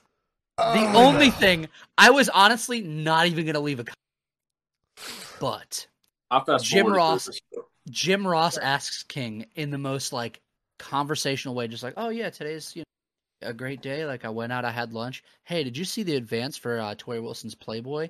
King goes, "Yep," and he goes, "Unbelievable." That's how he says it. That's the delivery. Unbelievable. I can hear him. I can hear him going, unbelievable. It's fucking good. I paused it and had to laugh for like I had to get You up know- and get out of my room. Like I was like, you know, one thing that in- I like, whenever they, I don't know if they did it on this night, but I know I've seen it done on Raws around this time when they cut to them to plug the Playboy thing, and Jerry has it out looking at it. Whoa, whoa! no, no, they didn't. They didn't do any of that stuff. But dude, when he does that shit, like, are you just up there reading Playboy, bro? Like, Yes. oh, oh hey, there's some tits and ass. I mean, like, always comes from low. Do we- it's always underneath the table. Do we expect anything different from horny ass Jerry Lawler? Um, This I like the, the only thing I have written down is that, and then a 2003 horny segment. Like that's it. Well, uh, also, I do remember in this spot that uh, coach falls down. And it's tidy whiteys. Yeah, they uh he falls. Well, no, first he just gets trampled over. Oh yeah, yeah, yeah. roll over it. And then King says something to the effect of like, "I never thought I'd want to be coach." yeah, it's such a fucking god. And then yeah, they they uh set him up to get uh to get tripped over and then they pull down his pants and show his tidy whities and then uh we all just kind of hope to god that this never has to be done ever again. This shit is just It's rough, Ass. dude. Uh, and uh, if if this doesn't scream 2003, the next one will. It's 18 minutes 47 seconds, and it's uh, the racist match of WrestleMania 19. Triple H, the champion, versus Booker T. Uh, solid match, uh, but fuck, fuck this program. Uh, I don't oh enjoy god. The uh, I literally people like you. I don't. second about this match. I don't enjoy the commentary of it. I think King absolutely destroys it for me. Um, and honestly, every time I've watched this match back in my life, I like get genuine rage just hearing the shit that like this motherfucker thought was acceptable to say. Like, uh, what's what? One of the comments was like, uh, when he I went to the mall with Booker T the other Dude, day. no, wait, wait, wait. Yeah, Oh, no. and- Look, look, look, look. I'm gonna say this. I'm gonna say this. Look, Mm, mm, there's a mm, lot of mm. racist shit that was said in this match. This shit made me laugh though. Um, and it's fucked up. It's probably one of the worst things he said throughout the fucking match. dude. It's the worst. But I was in tears. This motherfucker King goes. I went to the mall with Booker T the other day, and he tried to buy everything with cigarettes. Yep.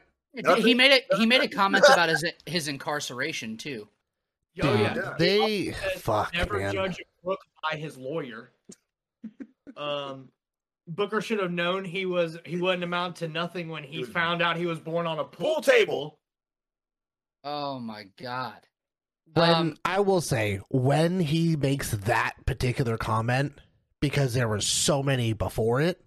Uh, JR Jr. just goes With, like, uh, "How the hell do you know that? Like how like like Yeah. it was so then bad. You've that- I've never then seen. Player told him, and Jr's like, "Well, he was drunk last night," and like, none of this It is is important. good. Like None of important. You can Well, you can actually hear Jr. get like audibly frustrated throughout 'cause this he's got- entire match. 'cause he's like, "Will you shut the fuck up? Like, stop saying racist Yeah. shit for two minutes."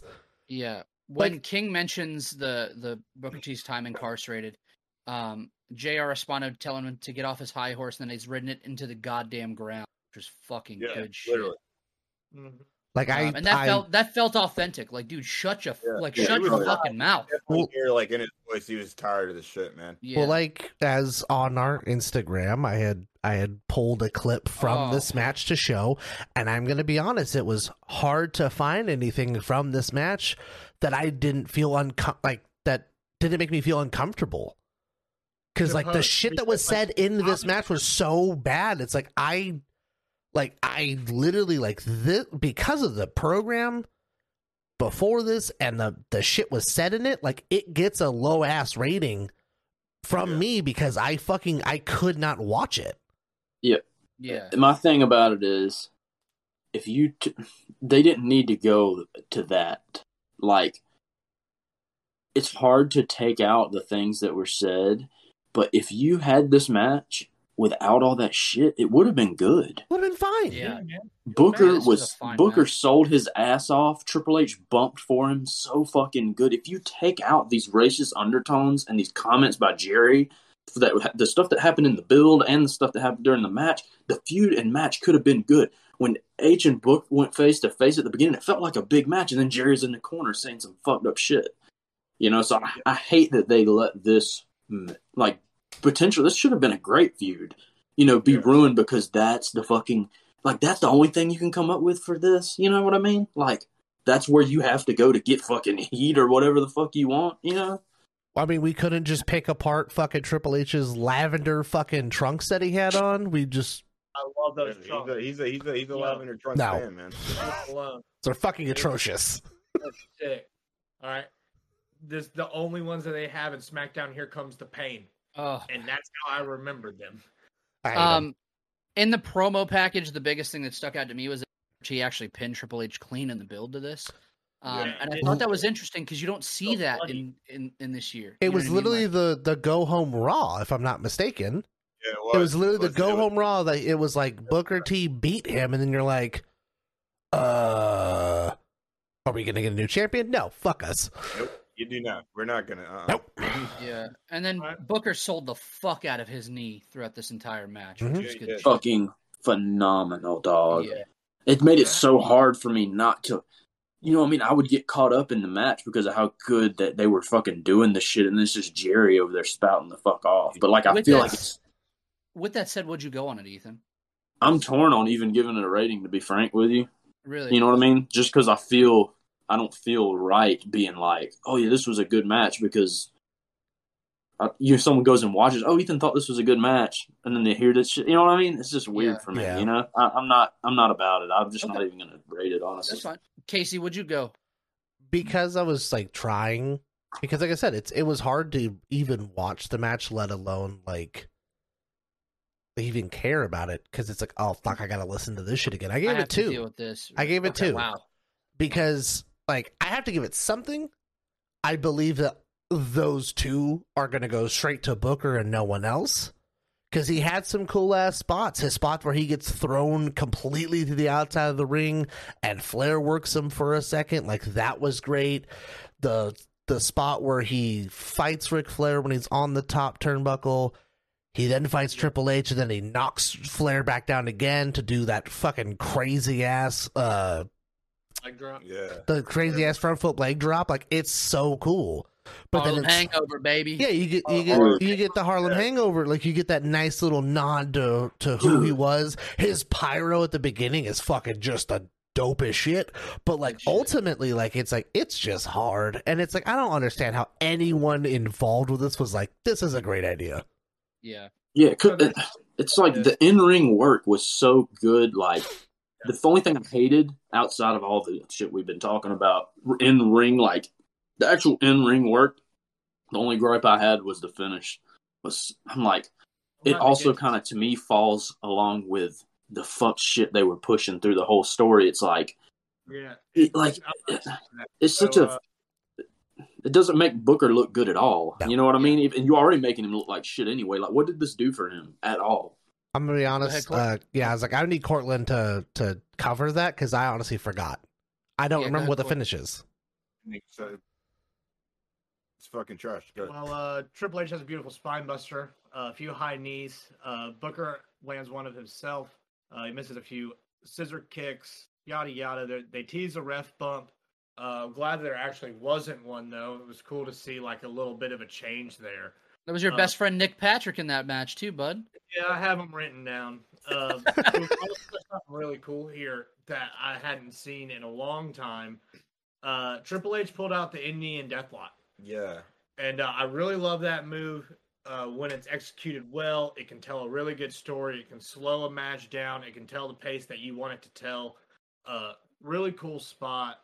However, like Ethan said, this ending is trash. And it's not like if you're not trying to bury someone already by this storyline, what better than to make them wait 20 plus seconds For you to Before- fucking pin a pinfall occurs and then you want them to continue to lay there after the Mhm. pinfall occurs because the Bullshit. opponent is still draped over him still making himself an entire minute long pedigree Yeah. That shit Yeah. Oh, no. shit. And, and and the thing is, think about how fucking epic this match could have been if Book kicked out of that shit and fired the fuck back Oh, up and went Exactly. after Hunter's ass. they made him sell this pedigree for that fucking long when you have goldberg showing up tomorrow night on raw and oh, he's man, gonna you're spoiling me. three of these in three fucking months Yep. Right. Yeah. Um, That shit just that shit irks me, man. That shit Cor- really, really upsets me. Cortland, what'd you go on it? Uh, if you mute this match, I give it three and a quarter. Wow. See, I was gonna say in ring work, three and a half. Yeah, that's why I'm like, it was hard. It was hard to objectively t- talk about this. You don't see, Yeah. you know, Right. like I said, Indian Deathlock. When are you gonna see that move pulled out? You get high knees. Uh, you get a lot of old school style wrestling here, and Booker T is on his top notch shit right here. Yes, Yeah. Dude, He's like he's selling this leg better than anyone has sold all fucking night. night. And- Yep. dude and it's and also to think about the leg i remember the spot with Ric flair outside that he drops him on the He steps drops him on his snaps on his knee. and king says oh look booker fell again and jr's like he didn't fall he was attacked by Ric flair and he's like oh somebody call the police then Oh yeah, I remember hearing that. Yeah, yeah, yeah. Okay, so did you go three and a quarter? Assault call the police Did you go three and a quarter, or did you um did you have a lower rating because of commentary? uh muted it's three and a quarter because of commentary it's one and three quarters I gave it two and three quarters, bro. That's what I went. I went two and three quarters. Yeah. I still thought it was a great out match. while you were watching it. I watched that shit from the porch, though. I mean, the match is good. The match is good when you're not listening to it. Yep, it was Yeah. good shit. But that's It's the just- problem. It's like you have to not listen to it Oh yeah. to even I make just- like uh, ple- any any type of like enjoyment out of it. Is you have to mute Uh, that. And I, I just, it makes me so mad that it can't be appreciated for the in ring work because I really enjoyed what they did. Yeah, I fucking hate the ending, though. I will say that's probably one of It's the worst It's- fucking yeah. Yeah. Fucking, like, yeah. shit's trash. Um, this was like the first of the the the. leg either Uh, you just draped over. He just He draped just no, over. just it was a le- yeah. I was like, now that I'm Yeah. going back, he just like eh. Yeah. Yeah. And here's And the was like- deal, y'all. Here's the thing. What have we seen all night in these bigger matches, starting with Shawn and Jericho and going on forward to the thing? Everybody kicking out of every fucking thing. But Booker T couldn't get one near fall. Nope. And what's the fucking common denominator there? What story are they telling? Some racist bullshit. F5, Yeah. Two Where's my- F5s, the move that you have kept safe Super protected. a year. I mean, we'll Like, talk about it. Move to be the devastating exclamation point. You get Kurt Angle kick out of it twice in a match while he has a broken freaking neck. We'll talk about that. Yeah. But you have Booker T just completely sell for over a minute of pedigree Bullshit. the whole time. Like it's just Oh, it- it- Dude, it really- yeah, I didn't realize how bad the promo work was up in like on this. It was Triple H bad. cut a promo like on the on the build for this and said, Oh, yeah. uh you're here to entertain people. You're here to entertain me. Go ahead, do a little dance for me. Go ahead, give me one of those spinner routines. Entertain me. That's your job. Don't be embarrassed. You're here to make people like me laugh with your nappy hair and your suckers. Like, Yep. good lord. Oh yeah. This is what they And chose to go with. This The motherfucker company in the world. holds the title for over a year and gets away with that shit. Like it's They uh this this was the first match of the back half of the pay per view, right? So you had like this, and then it stretched. We had all like the backstage stuff cut out after this, right? So yes. um, which was cool. I we had a lot of wrestling. This was the worst of the four matches by a long shot. Which is um, surprising seeing what this what the next match is. What the next match is? I think we've spent enough time on this. Fuck Jerry King Lawler for like all his shitty little Fuck- underlying. Fuck him comments. forever. Yeah, Fucking Court- Shout let's- out Booker T for getting the biggest match of his career and busting his ass and doing and fucking working phenomenal. his ass. Yeah. Cortland, let's move on. Let's get to the next one, brother. Have a fucking WrestleMania match, you no good talent piece of shit. Yeah. Yeah, Fucking Carney. Go Uh, ahead on to the next one. man. Next match. Y'all go ahead. Sorry, I'm gonna cool down. Go ahead, So the next match was, and, and again, piece of shit. we have no backstage segments, so it's literally this Good. match ends, you jump straight into the promo package for the next one. Um, so this was Vince McMahon versus Hulk Hogan in a street fight, and if Hogan re- uh, loses, he has to retire. Um, the promo for this certainly tried its hardest to like blur the lines between like kayfabe and reality. Um, you had a lot of shit where it was like, um, Hulk Hogan was suing Vince McMahon, and like they talked a lot about like actual legal um, Mm. situations that they were going through, um, which I thought was really interesting. It was a unique take considering the rest of the card. Um, it took a while to get going, but they eventually spilled to the outside, and Hulk Hogan cracks Vinnie Mac with a steel chair. Um, and at this point, the crowd is eating everything from their palms. Um, Vince got his ass good too, man. He was bleeding pretty bad. Um, then you had, you, My you- boy Hugo gets Yeah, he- cracked so fucking hard. you had uh, so I have it. I, I fucking popped when Hugo, the Spanish announcer, got fucking murdered by Hulk Hogan. He got hit so hard, and it was such a gross noise that that chair made on his head. Um, Say what- ground. say what you will about Vince McMahon, but he came to fucking play. Um, he looked awesome in this match. This was a blast.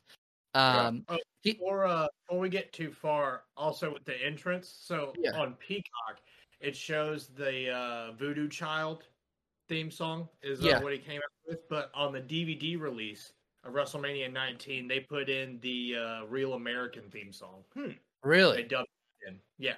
Just uh, but go ahead. Go ahead. um, that's funky. Before we got too uh, far. Vince hits a leg drop off a ladder through the announce table, and the crowd goes fucking bananas. I lost. with- I, I uh, lost it. It was Very good sick. shit. Um, Rowdy Roddy Piper shows up, and the crowd's literally like the crowd was inconsolable. Ten minutes of this match. Um, he shows up, the crowd's losing their shit, and then he turns on Hogan, and they're even hotter. Um, Mhm. Then we have a ref bump for good old Brian Hebner, and out comes the piece of shit Sylvain Grenier. Um, Hogan hulks, uh, Hogan hulks up, and the place is fucking dead. Like I would die to be in that arena at that moment. Vince almost fucking killed Brian Hebner, dude. Yeah. He like Yes. throws him into the road and didn't just get him out. Didn't get him out, and then he like you could see that Vince is like roid out, like Yeah. throws him on the other side and just dumps him on his head, uh, Perry yeah. Saturn style. Um, and then you get a, a trifecta of leg drops. Hogan wins. Um, and I thought it was great for what it was, and it delivered as much as it. Anybody else have anything to put? I agree with everything you just said. Honestly, like it was fucking awesome. It, it could have been really trash. It wasn't really trash. Yeah, That- that's the weird part. It's like the last four mat, uh, the last four matches on this card. You when you look at them, you go, Vincent Hogan has to be the worst fucking match on this card, Yeah, and you're like, okay, but it wasn't. it wasn't. But then the only th- I have a couple of things. Like one, these two motherfuckers can bleed. Yes. yes. Two, R.I.P. Hugo for the rest of the night. He's out. Yeah. Motherfucker is and he, gone. he got his ass too. He was bleeding. I I was telling the Yeah, missus this I was telling the missus this earlier. I wish I fully understood Spanish because I would love to watch this with the Spanish commentate Oh. like and be like because I'm always just like what the fuck happens when like their table gets destroyed they're probably like god damn it but then it's like you not only knock out you not only hit a Spanish announcer, aquí nosotros. Lo van a rematar a Vince McMahon. Lo tienen medido. ¡Oh, no! ¡Oh, no! ¡Le dieron a mi amigo! ¡A Hugo! as I had said, I had watched because it came up. I'd actually watched the um WrestleMania the movie today because it's a short one. It's only like 35 minutes long. And it kind of covers like a little bit of like the Brock match. Um Where did you watch it? Just out of curiosity. so it actually just showed up on YouTube. I literally was like gonna watch something last night just for a little bit, and it was just there. Like it like just showed up on like my for you ones. I can link it for you guys. Um. So it kind of covers like the Brock match, the the Stone Cold match, and it kind of covers like a little bit of teeny tiny other bits. But it starts when it's starting. Triple H says something, and it made me laugh really fucking hard. So he's like, this group is like a band of brothers. Some you get along with more than others, and there's the one you there's the one you don't really get along with, but you put up with them during dinners. And as he says that, it cuts to and zooms in on fucking Hulk Hogan. Oh my god. Hmm. Long term storytelling, Like, brother. He literally is just like, and then there's the one you don't get along with, and it's Hulk Hogan. And then he finishes the sentence. I was like, this is the greatest thing I've ever seen in my entire life. Like he was, oh god, he was. I was like, goddamn, he hated him then too. Because then he kind of goes into being like him, Stone Cold, Taker, like they were all the ones that were in the trenches. Like he basically alludes to like we all fucking hate Hulk Hogan because he left us Mm. and like we had to fend for ourselves in the 90s and shit because you went to greener pastures in the WCW. And also this match provides one of the greatest gifts of all time and it's a very bloody Vince McMahon slowly coming up from the ring apron with a pipe in his hand and he is fucking just Full Christian covered mask. in fucking blood. Yeah, it's yeah. so good. So great. Yeah, what did y'all go on um on this match? Two. Oof. Really? Two? Well, I gave it two, two and a half, but I mean, really, it's two. At this point, who's counting? I went I went three on it. Uh Patty, where'd you I, go? I, did- I went two three. I went I went two and three quarters on it. I believe it was not a bad match. I believe that it kind of just served a purpose of like, fuck it, we're gonna give these guys a spectacle. Yeah. Is two old motherfuckers that have no reason to be in a ring, and we're just gonna let them cut each, each other's foreheads and bleed to death. Yeah. Let's let's quickly mention that we lost Ethan. We don't want to just Yeah, act so like we Ethan, haven't lost Ethan. Ethan, Ethan, had uh, to go. Ethan is out on a on an excursion essentially outside of the uh, the Carolinas, and he had a little bit of an emergency, had to get off. But uh, he's sending me his ratings, and he went three stars on Vince Hogan. Um, Hell yeah. Hogan posed to the crowd as Shane comes down to the ring. Uh, there's a tense stare down. Hogan lets Shane in the ring to check on his dad, and then we go into the promo for the next one. Cortland, what next one? Oh, what is the next one? The next one is The Rock, Stone Cold, Steve Austin, three. It's all the big one. Act three, the final act, 17 minutes, 53 seconds. Rock entrance is bad ass here. Um, I love this entrance, but uh, it's, it's fucking, fucking awesome. so dude. good. The, the fucking slow roll through the city. is fucking So cool as good. Hell. Um, but before we get too far into this match, I want to point out that Stone Cold was hospitalized the night before uh, from effects of stress, working out, and energy drinks that were laced with ephedrine. he What is- he basically th- like he's Oh. stressing out because no one knows that this is his last match. Like Vince, Jr. And I think even like he kind of alludes to it in the the WrestleMania movie thing that like I don't even think that The Rock knew like that this was No. technically going to be his last time ever in a ring. And right after like like basically the night before he thinks he's having a heart attack. And I believe they were just like he basically was like his blood pressure like skyrocketed, but he basically just had like a very intense panic attack. And it was because he was like freaking out over like this being like the last time and like literally like only a couple of hours before WrestleMania started, he gets discharged from the hospital. Yeah. God, that's crazy. It's I did not know yeah. JR he called JR in his hotel room. He rushed him over to the hospital and like that's where they were the literally Saturday night. Yeah, until Burton Damn. call. That's crazy. Yeah. And shout out to JR for being there. I mean, Mhm. they're been best friends this entire time. Yeah. And like their friendships never wavered or backed out. That's that's super cool. Um how does this start? Uh, it's a lot of talking shit from The Rock per usual. Crowd's hot for Stone Cold. Uh, there's a great stare down to begin before uh, striking back and forth very quickly. A lot of leg and knee work from The Rock. Uh, the Rock um, brain point I have written down because it's one of his like the gestures he used to do that I would That's just my think is shit, like dude. the funniest fucking shit. thing. So good. Yeah. Uh, it's awesome, dude. Uh, the sharpshooter, uh, it's got to be put on. It's WrestleMania. Uh, Rock wearing Stone Cold's vest for, I mean, this whole match. Like, maybe They- five minutes. They tore it. Yeah, they did. They Yeah. ripped it and it almost completely tore on the side. Yeah. Uh, he does a double bird salute elbow drop. Uh, Rock does a kick up with the vest. Um, it's fucking awesome. Like he just kicks up, And fucking, they fucking straightens it up and shit. It's so fucking cool, man. Um, where am I at? Um, Stone Cold hits Rock with a rock bottom. Steve waiting for a stunner. Rock catches the foot, gives Austin the bird, spins him for his own version of a stunner. Austin ducks a punch and lands a huge stunner on Rock after that for a long two count. It's a back handspring stunner, right? Mhm. Yeah.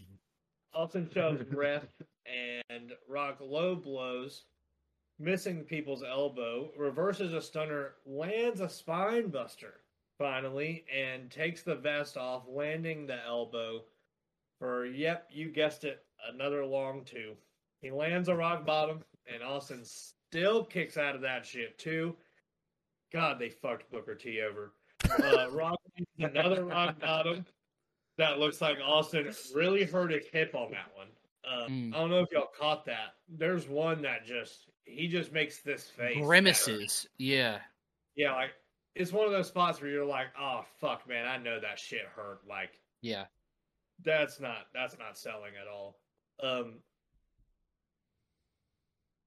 The Rock must pose here. Um Stone Cold's on his way out.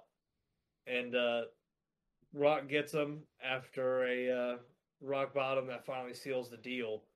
Um it's a little weird uh for this kind of finish. I figured that uh like yeah, it is Stone Cold's last match, but like no one knew that. No one knew that shit at all. Um, so like Rock leaving early, and um, just uh, you know, just walking out and giving him the heart gesture and love you at the ramp, and then Stone Cold's music hits, big standing ovation for Stone Cold.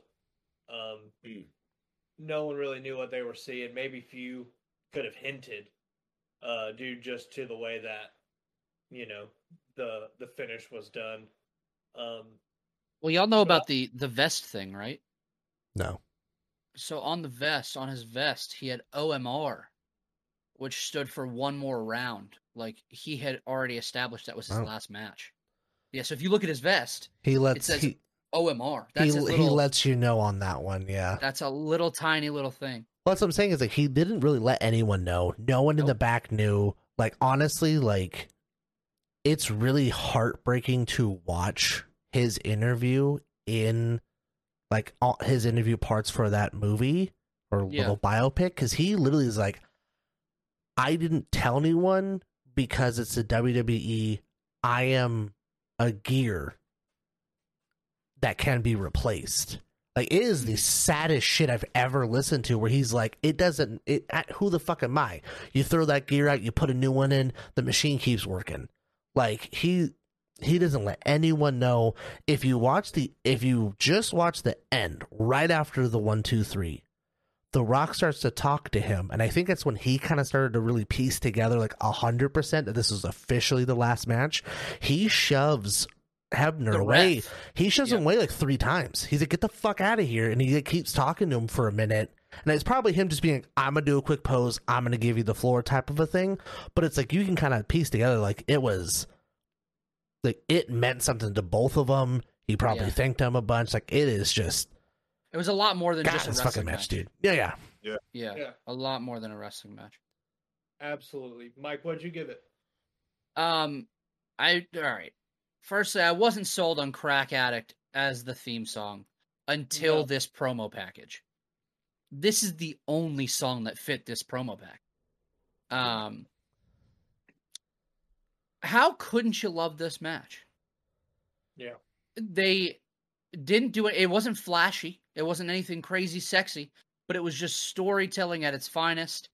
Um, and by the end sequence, like you can see how much it meant to both of them. Uh, I went four and a quarter on it. I thought it was one of, if not the best match on the card. Um, and it was just, it was so so good. Um, Ethan went um four and a half on Austin Rock. Casey, what say you, my friend? I went four and a half, and I Okay. wrote whoever created this promo package needed to get a raise. Yep. Granted, this is two times now that we've gotten a Limp Bizkit promo package, but both of them are fucking beautifully done. Top notch shit. And it's like when, yeah, it's just, it's great. I will say, like, it is one of those ones where it's like, I really try to, like, take out the fact of knowing that it's Stone Cold's last match without trying to be like, biased about it. Like, I will, like, because I still hold WrestleMania 17's match so much high, like, it's such a high pedestal it's on. Like, Yeah. This, like, basically has to share it. And I think it's why I also probably have a hard time picking a five star because I'm like, I That's like a four there's three this- quarters type it, thing. it's like, a, I, that's why I'm like a four and a half is Right like a nice spot where it's just like, be, and I think like I don't even know if like if everyone knew this was Stone Cold's match if it would like cheapen the match at all. right. But like it's, god damn it, this match is great, and like yeah, like the fact that like The Rock basically works over half of this match with a fucking vest on, like. And then, like, yeah, even like the the rock bottom attempt that's failed, he knocks it back down, he takes it off, he spits on it and throws it at him, and then does the rock bottom again. Like, it's just like the those things are just like, god damn it, these two are amazing together. And even without people knowing that it was Stone Cold's last match, it was still such an emotional match. It was emotionally driven. Yeah. Um, I don't think that you needed that. I don't know if added. That's what I'm saying. I, I feel like that to it. almost might have cheapened it if Yep. they had, if anyone had known. But like, yeah, this, yeah, I love this match. It's so uh, good. Cortland, I, I think I saw Pat go four. Am I right, Pat? And Cortland, what'd you go, my friend? Three and three quarters. Oh, may I ask what you didn't like about it? Too many finishers. Okay. I, I I hate no selling finishers. It doesn't do anybody any good. Um, I get uh someone kicking out at their own finisher. Of course, you would know what it would take to withstand something that you deliver every night.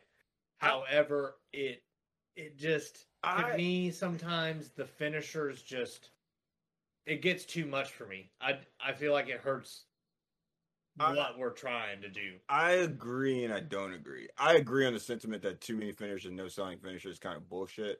I don't agree for the fact that it was WrestleMania. I feel like if you are going to do that, the only time to do that would be at a pay per view like WrestleMania or just something like important like that. But I do, I, I agree with like I don't really like that. Like And I- somebody doesn't Yeah. And I feel like it goes with saying that because it's their third time at WrestleMania together, and it's like they've done they've gone to hell and back with each other. That it's like you think only one fucking rock bottom's gonna take me out of this? Like fuck you! Like you're gonna have to give me 17 rock bottoms before you think I'm gonna let you win. So like yeah, it's it's one of those things like it's like now people doing it. It's eh, but Yeah, like, I feel like yeah, like basis of people just kicking It- out of it. it's just fucking It really whack. kills me. Yeah. I because feel like a thing for me in pro wrestling, I feel like one of the the really great pieces of reason why I love pro wrestling is because it's a uh it's obviously all a work, Yeah. right? But it's you tricking me that it's not. And the second that you remind me it's a work, you've exposed it. You've done exactly the opposite of what you're trying to accomplish.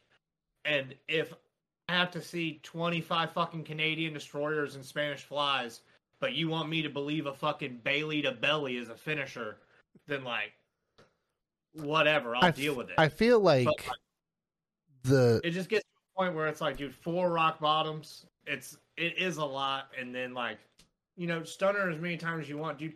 But it's cool, man, because Eric Bischoff took five stunners and walked the next day. I was never So, like- I was never so I was never What the fuck are we doing? I was never sold on Uncle Stunner as a finisher. Mm. Ooh, that's a hot take. Oh, that's a take for another day. How does that hurt anybody?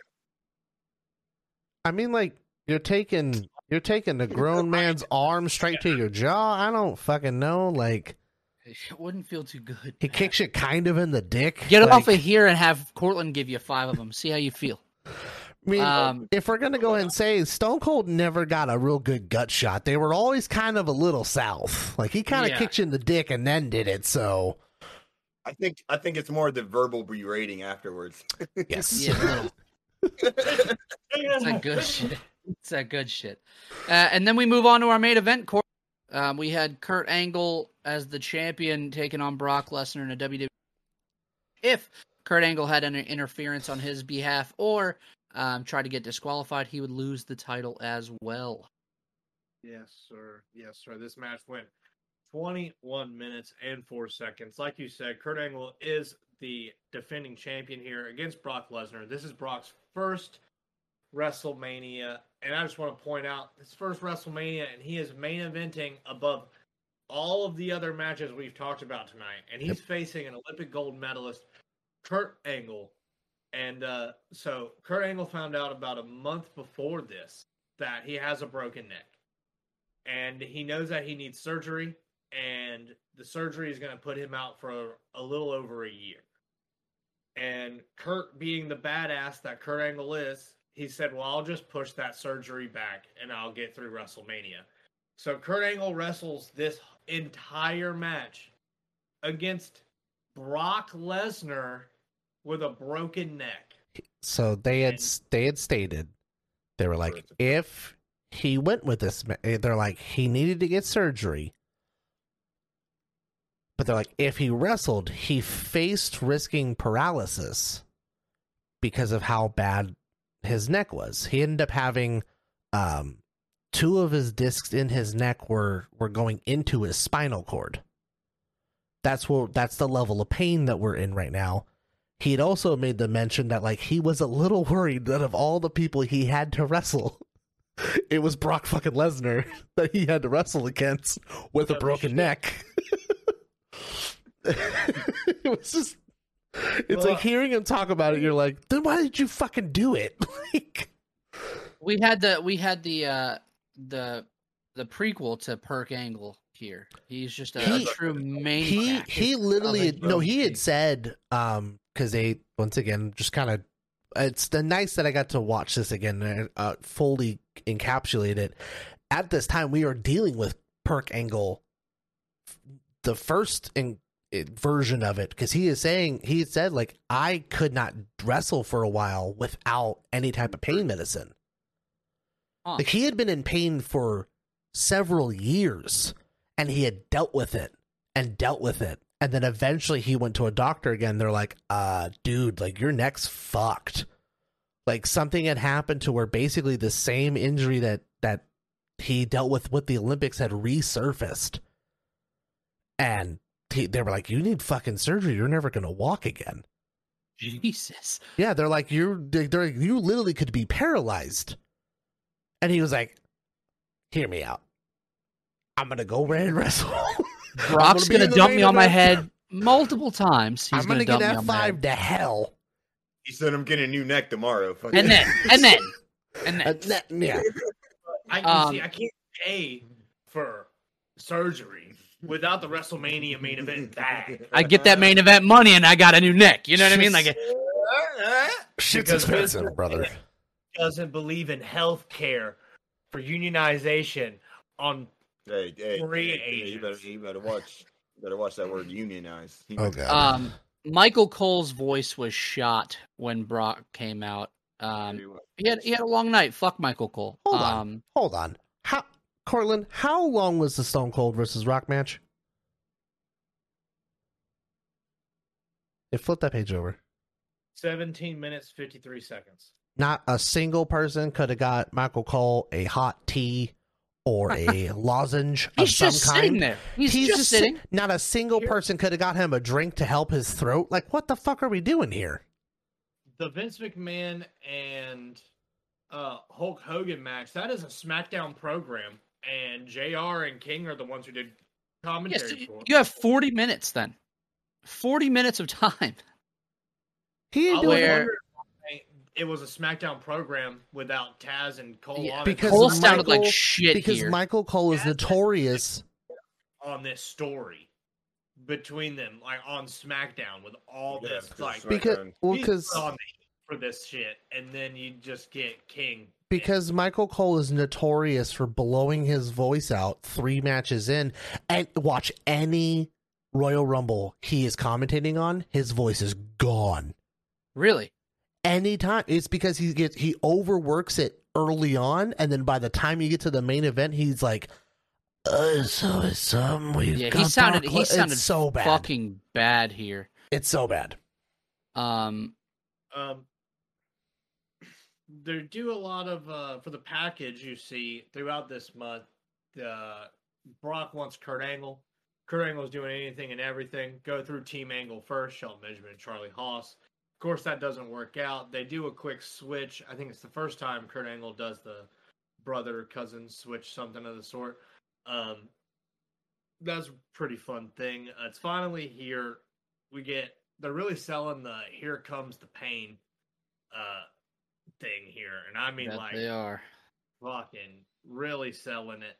Uh, Brock has bandaged ribs, and it's all around just a mat-based wrestling style match. Yeah. Um, a lot of great belly to back suplexes, German suplexes, uh, belly to belly overheads, just fantastic work on both ends, especially just them.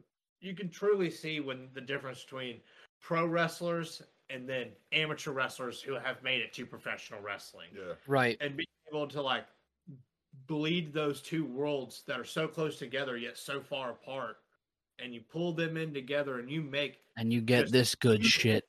art man It's good, And- man. good as it gets um you get this fucking moonsault Mm. that comes up after the first f5 that kurt angle takes and kicks out of uh you get old brock thinking that this man what, what's brock's weight here 325 350 I Something thought it was that? like 265 is what he was walking around I'm, at I'm time. getting high here because I mean he's a big son of a bitch. He's you know? yeah, Huge. two eighty without question. uh, Like Yeah. s- easily. He's a big motherfucker at this point. You got Kurt Angle two thirds quarter away, like two. He, I didn't realize how far across the ring he was. Dude, he's fucking You- far. Fuck. Yeah. If you He he tried to rob Van Dam a shooting star press. Well, he goes. So during the OVW time that he, he that he was there, he had been doing shooting star presses, and it was impressive because he was Across fucking the huge. ring like that? No, but They that was the thing. closer. They were more reasonable for whatever reason. He Brock himself like had said he he thought Kurt was closer. He did not re like in his mind because of, of everything going on. He was like, "Oh, it's fine." That's why he didn't even second guess doing it. He just got up and did the spot. In all particular fairness, the motherfucker almost made it. Brock is in the middle of the ring. No, Brock he, is the center point of the ring. he How does he think Kurt's closer? he hits Kurt in the back when he like, when he ribs, spikes right? himself. He hits him in the back, but like in all fairness, the motherfucker almost makes it. but for he is that judgment is wrong because for him to say I thought it was closer, he is halfway in the ring. He's the middle point of the ring. Hey, He's man. directly in the center of the ring, and then he thinks that he's closer, but he's like, it was like corner to corner. This motherfucker went coast to coast on a shooting star press, and not only did he do it, he fucking rotates much like a fucking can of tomato paste would through He- it. Tried to do in the fucking See, bottle challenge. So he He lands straight on his fucking bean, so bad that he gets mat burn over his eyebrow. Yeah. literally. so Literally. he he he doesn't remember much in the interview about I afterwards. wouldn't either. He's like he goes We're gonna get that. he goes Uh, I remember the crowd. I remember seeing the lights and he goes I th-, and he's like when coming back over he's like I see Kurt Singlet so I think I have it. Like he literally was like because I he's like well coming back around he goes I'm seeing Kurt Angle singlets he's like I I should be on my mark. Misses he by about six Yeah, like- inches, but like like he's like I don't he's like after that he's like don't really remember much. Yeah, so uh, after that, surprisingly, he didn't die. Uh, luckily, there's not two broken necks in this match. Fuck. Not a fan of him, but Ric Flair does say he's like I he's like I don't know how he did not die. He was like if it was Yeah. any other person in that ring, they would have just been lying there. This psychopath gets up and delivers another F5. Yeah, I mean he the lights are on, but nobody's home. No, Kurt Like Kurt he's Kurt he's looks over at him and he's like, all I see is a blank expression on his face, and he's like, Yeah. "Are you okay?" And he's just like, "Uh." like he's like he is He fucking gone. He's in the corner, and they're trying to give him the belt. The belt that he is just He had said when that when they were trying to do that, he was like, he's like Fucking the. He had said like when they were trying to do that finish and give him the belt and get him up and stuff, he was like the entire arena felt like a gymnasium. And then as Yeah. he they stood him up, he was like the room got bigger. And he Yeah. was like he was he so like backstage he's really confused. People are trying to get him a C collar on his neck. They're trying to get him to an ambulance. He is fucking fighting people because he doesn't really know where he's at. He's fucking kind of scared. Like his head hurts, justifiably. He's like he Wonder doesn't know what's going on, but he's like shoving people out of the way, and they're like, "You need to go to the hospital, you fucking lunatic!" Like, meanwhile, Do think, uh, question, question. Hmm? Do you guys think that uh, the shooting star press was actually supposed to be the finish? Like you think So- you're supposed to hit the no. I have no. They had the F five protected so much. Yeah. There's no way you could do anything but. Okay. I have an Especially exact. I have an exact quote from him on this, by the way. He goes, Looking back at that match, I probably wouldn't do the shooting star again, but I'd keep everything else because Kurt didn't get hurt or hurt worse than he already was. Okay. So he's like, he's happy with the match, minus the fact that he almost fucking died. fucking hurt a Um, man that was out to die. what, like, what like- no one else heard, 21 minutes. what no one else hears or sees is that Kurt is in so much pain after Yeah. this match and he's upset because of how hurt he is. He ends up kind of losing his mind. Um he's with John Laurinaitis. He ends up stripping down naked because he's starting to have chills and he's like all of the uh This is who? this is Kurt, this is Kurt Angle. This is Kurt. Okay. So Brock is fighting half of fucking medical, and then Kurt is sitting in a corner, butt ass naked, freaking out because his like neck is like sh- done, and like they have to force him to put blankets on him to get him to the hospital, and then he basically has his surgery like a day later. Jesus. Yeah. The fun very- the fun story though is that Cortland had had mentioned that he was supposed to have a neck surgery that was going to keep him out for a year. He opted to do a more aggressive surgery that either would have had him back in the ring in 2 months or not.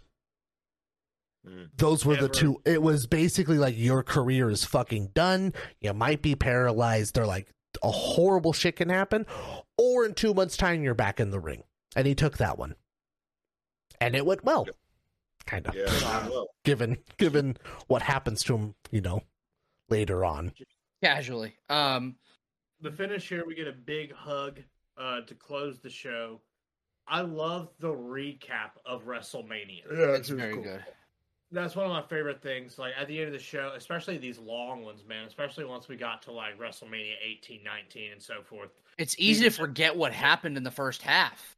Exactly, Yeah. man. And like, especially for these dual brand now WrestleManias, where you got two full show programs, and you're trying to get everyone's stories in. mhm. Uh, the recap really does help. I really wish I didn't have to hear crack addict again during this recap, but like you know, it had to happen.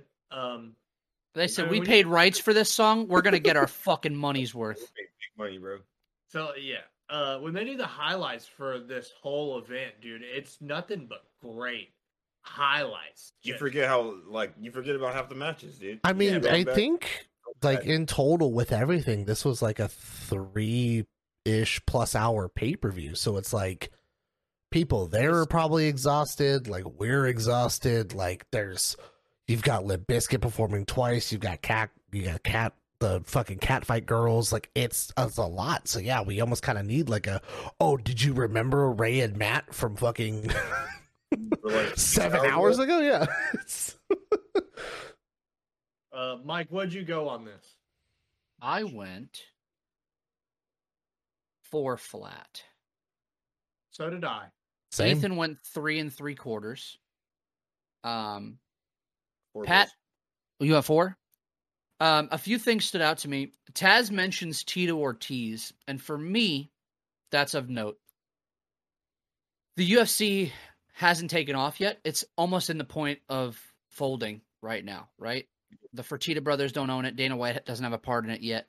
We're two Yeah. years out from Stephan Bonnar, Forrest Griffin, which is like widely considered your the fight that kept UFC afloat you're two years away from that. So I thought it was really interesting watching this back that Taz mentions Tito Ortiz.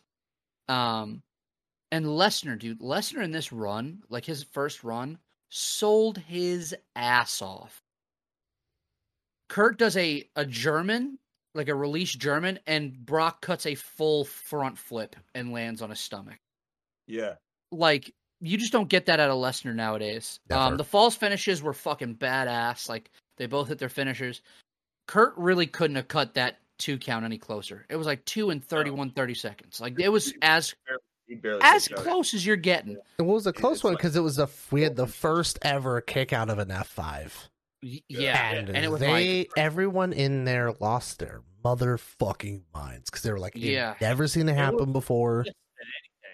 Yeah, Yeah, I they- was. they- bullshit chant. For There's bullshit so chant after long. And they It was give a man with a broken freaking neck the kick out. We love it. Kurt Angle is the embodiment of a fucking gangster. Um, the shooting star I, I I wrote down holy shit how did i shooting star press was literal psychotic moment from brock any other any other turnbuckle and he's closer literally he pulled a, a rob I- van dam I literally was just like, it doesn't get easier to watch no matter how many times you watch it. i, It is I want it most on a ins- 10 hour loop actually just the landing bah, Our, bah, bah, our, I ba- our background for this episode Is is, it Brock. uh, Midair, or is it ups- landing he is, straight in He the- is uh, he is perf. He is almost perpendicular, upside down. It is the most insane shot. I'm just gonna go ahead and say once again, he almost made it. insane Almost He- made he, it. He, he, he, He did. and and with really- that we clear through the episode my friends That is Uh, WrestleMania 19.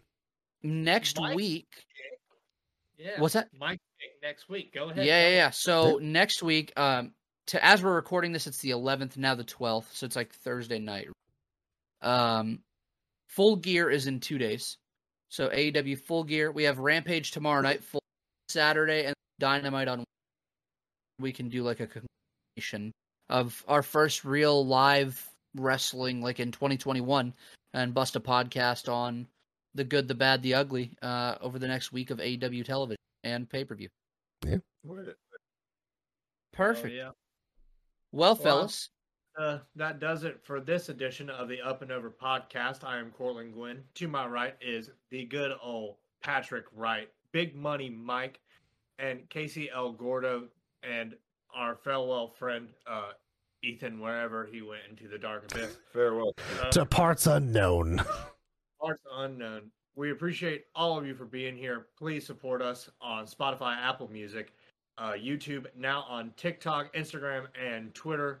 Uh, plug us anywhere you can. We are not doing anything with advertisers at the moment, so any support will get us further, so we can keep bringing you uh, these things and get better Yeah. lighting and Yo, better we got, we cameras. got we got OnlyFans coming too. oh my god. I'm All right, gonna Well, to Sonny's OnlyFans. ah, go fuck yourself. Jim Ross is gonna nut. Um, y'all have a great week. We'll see you back here hopefully next week.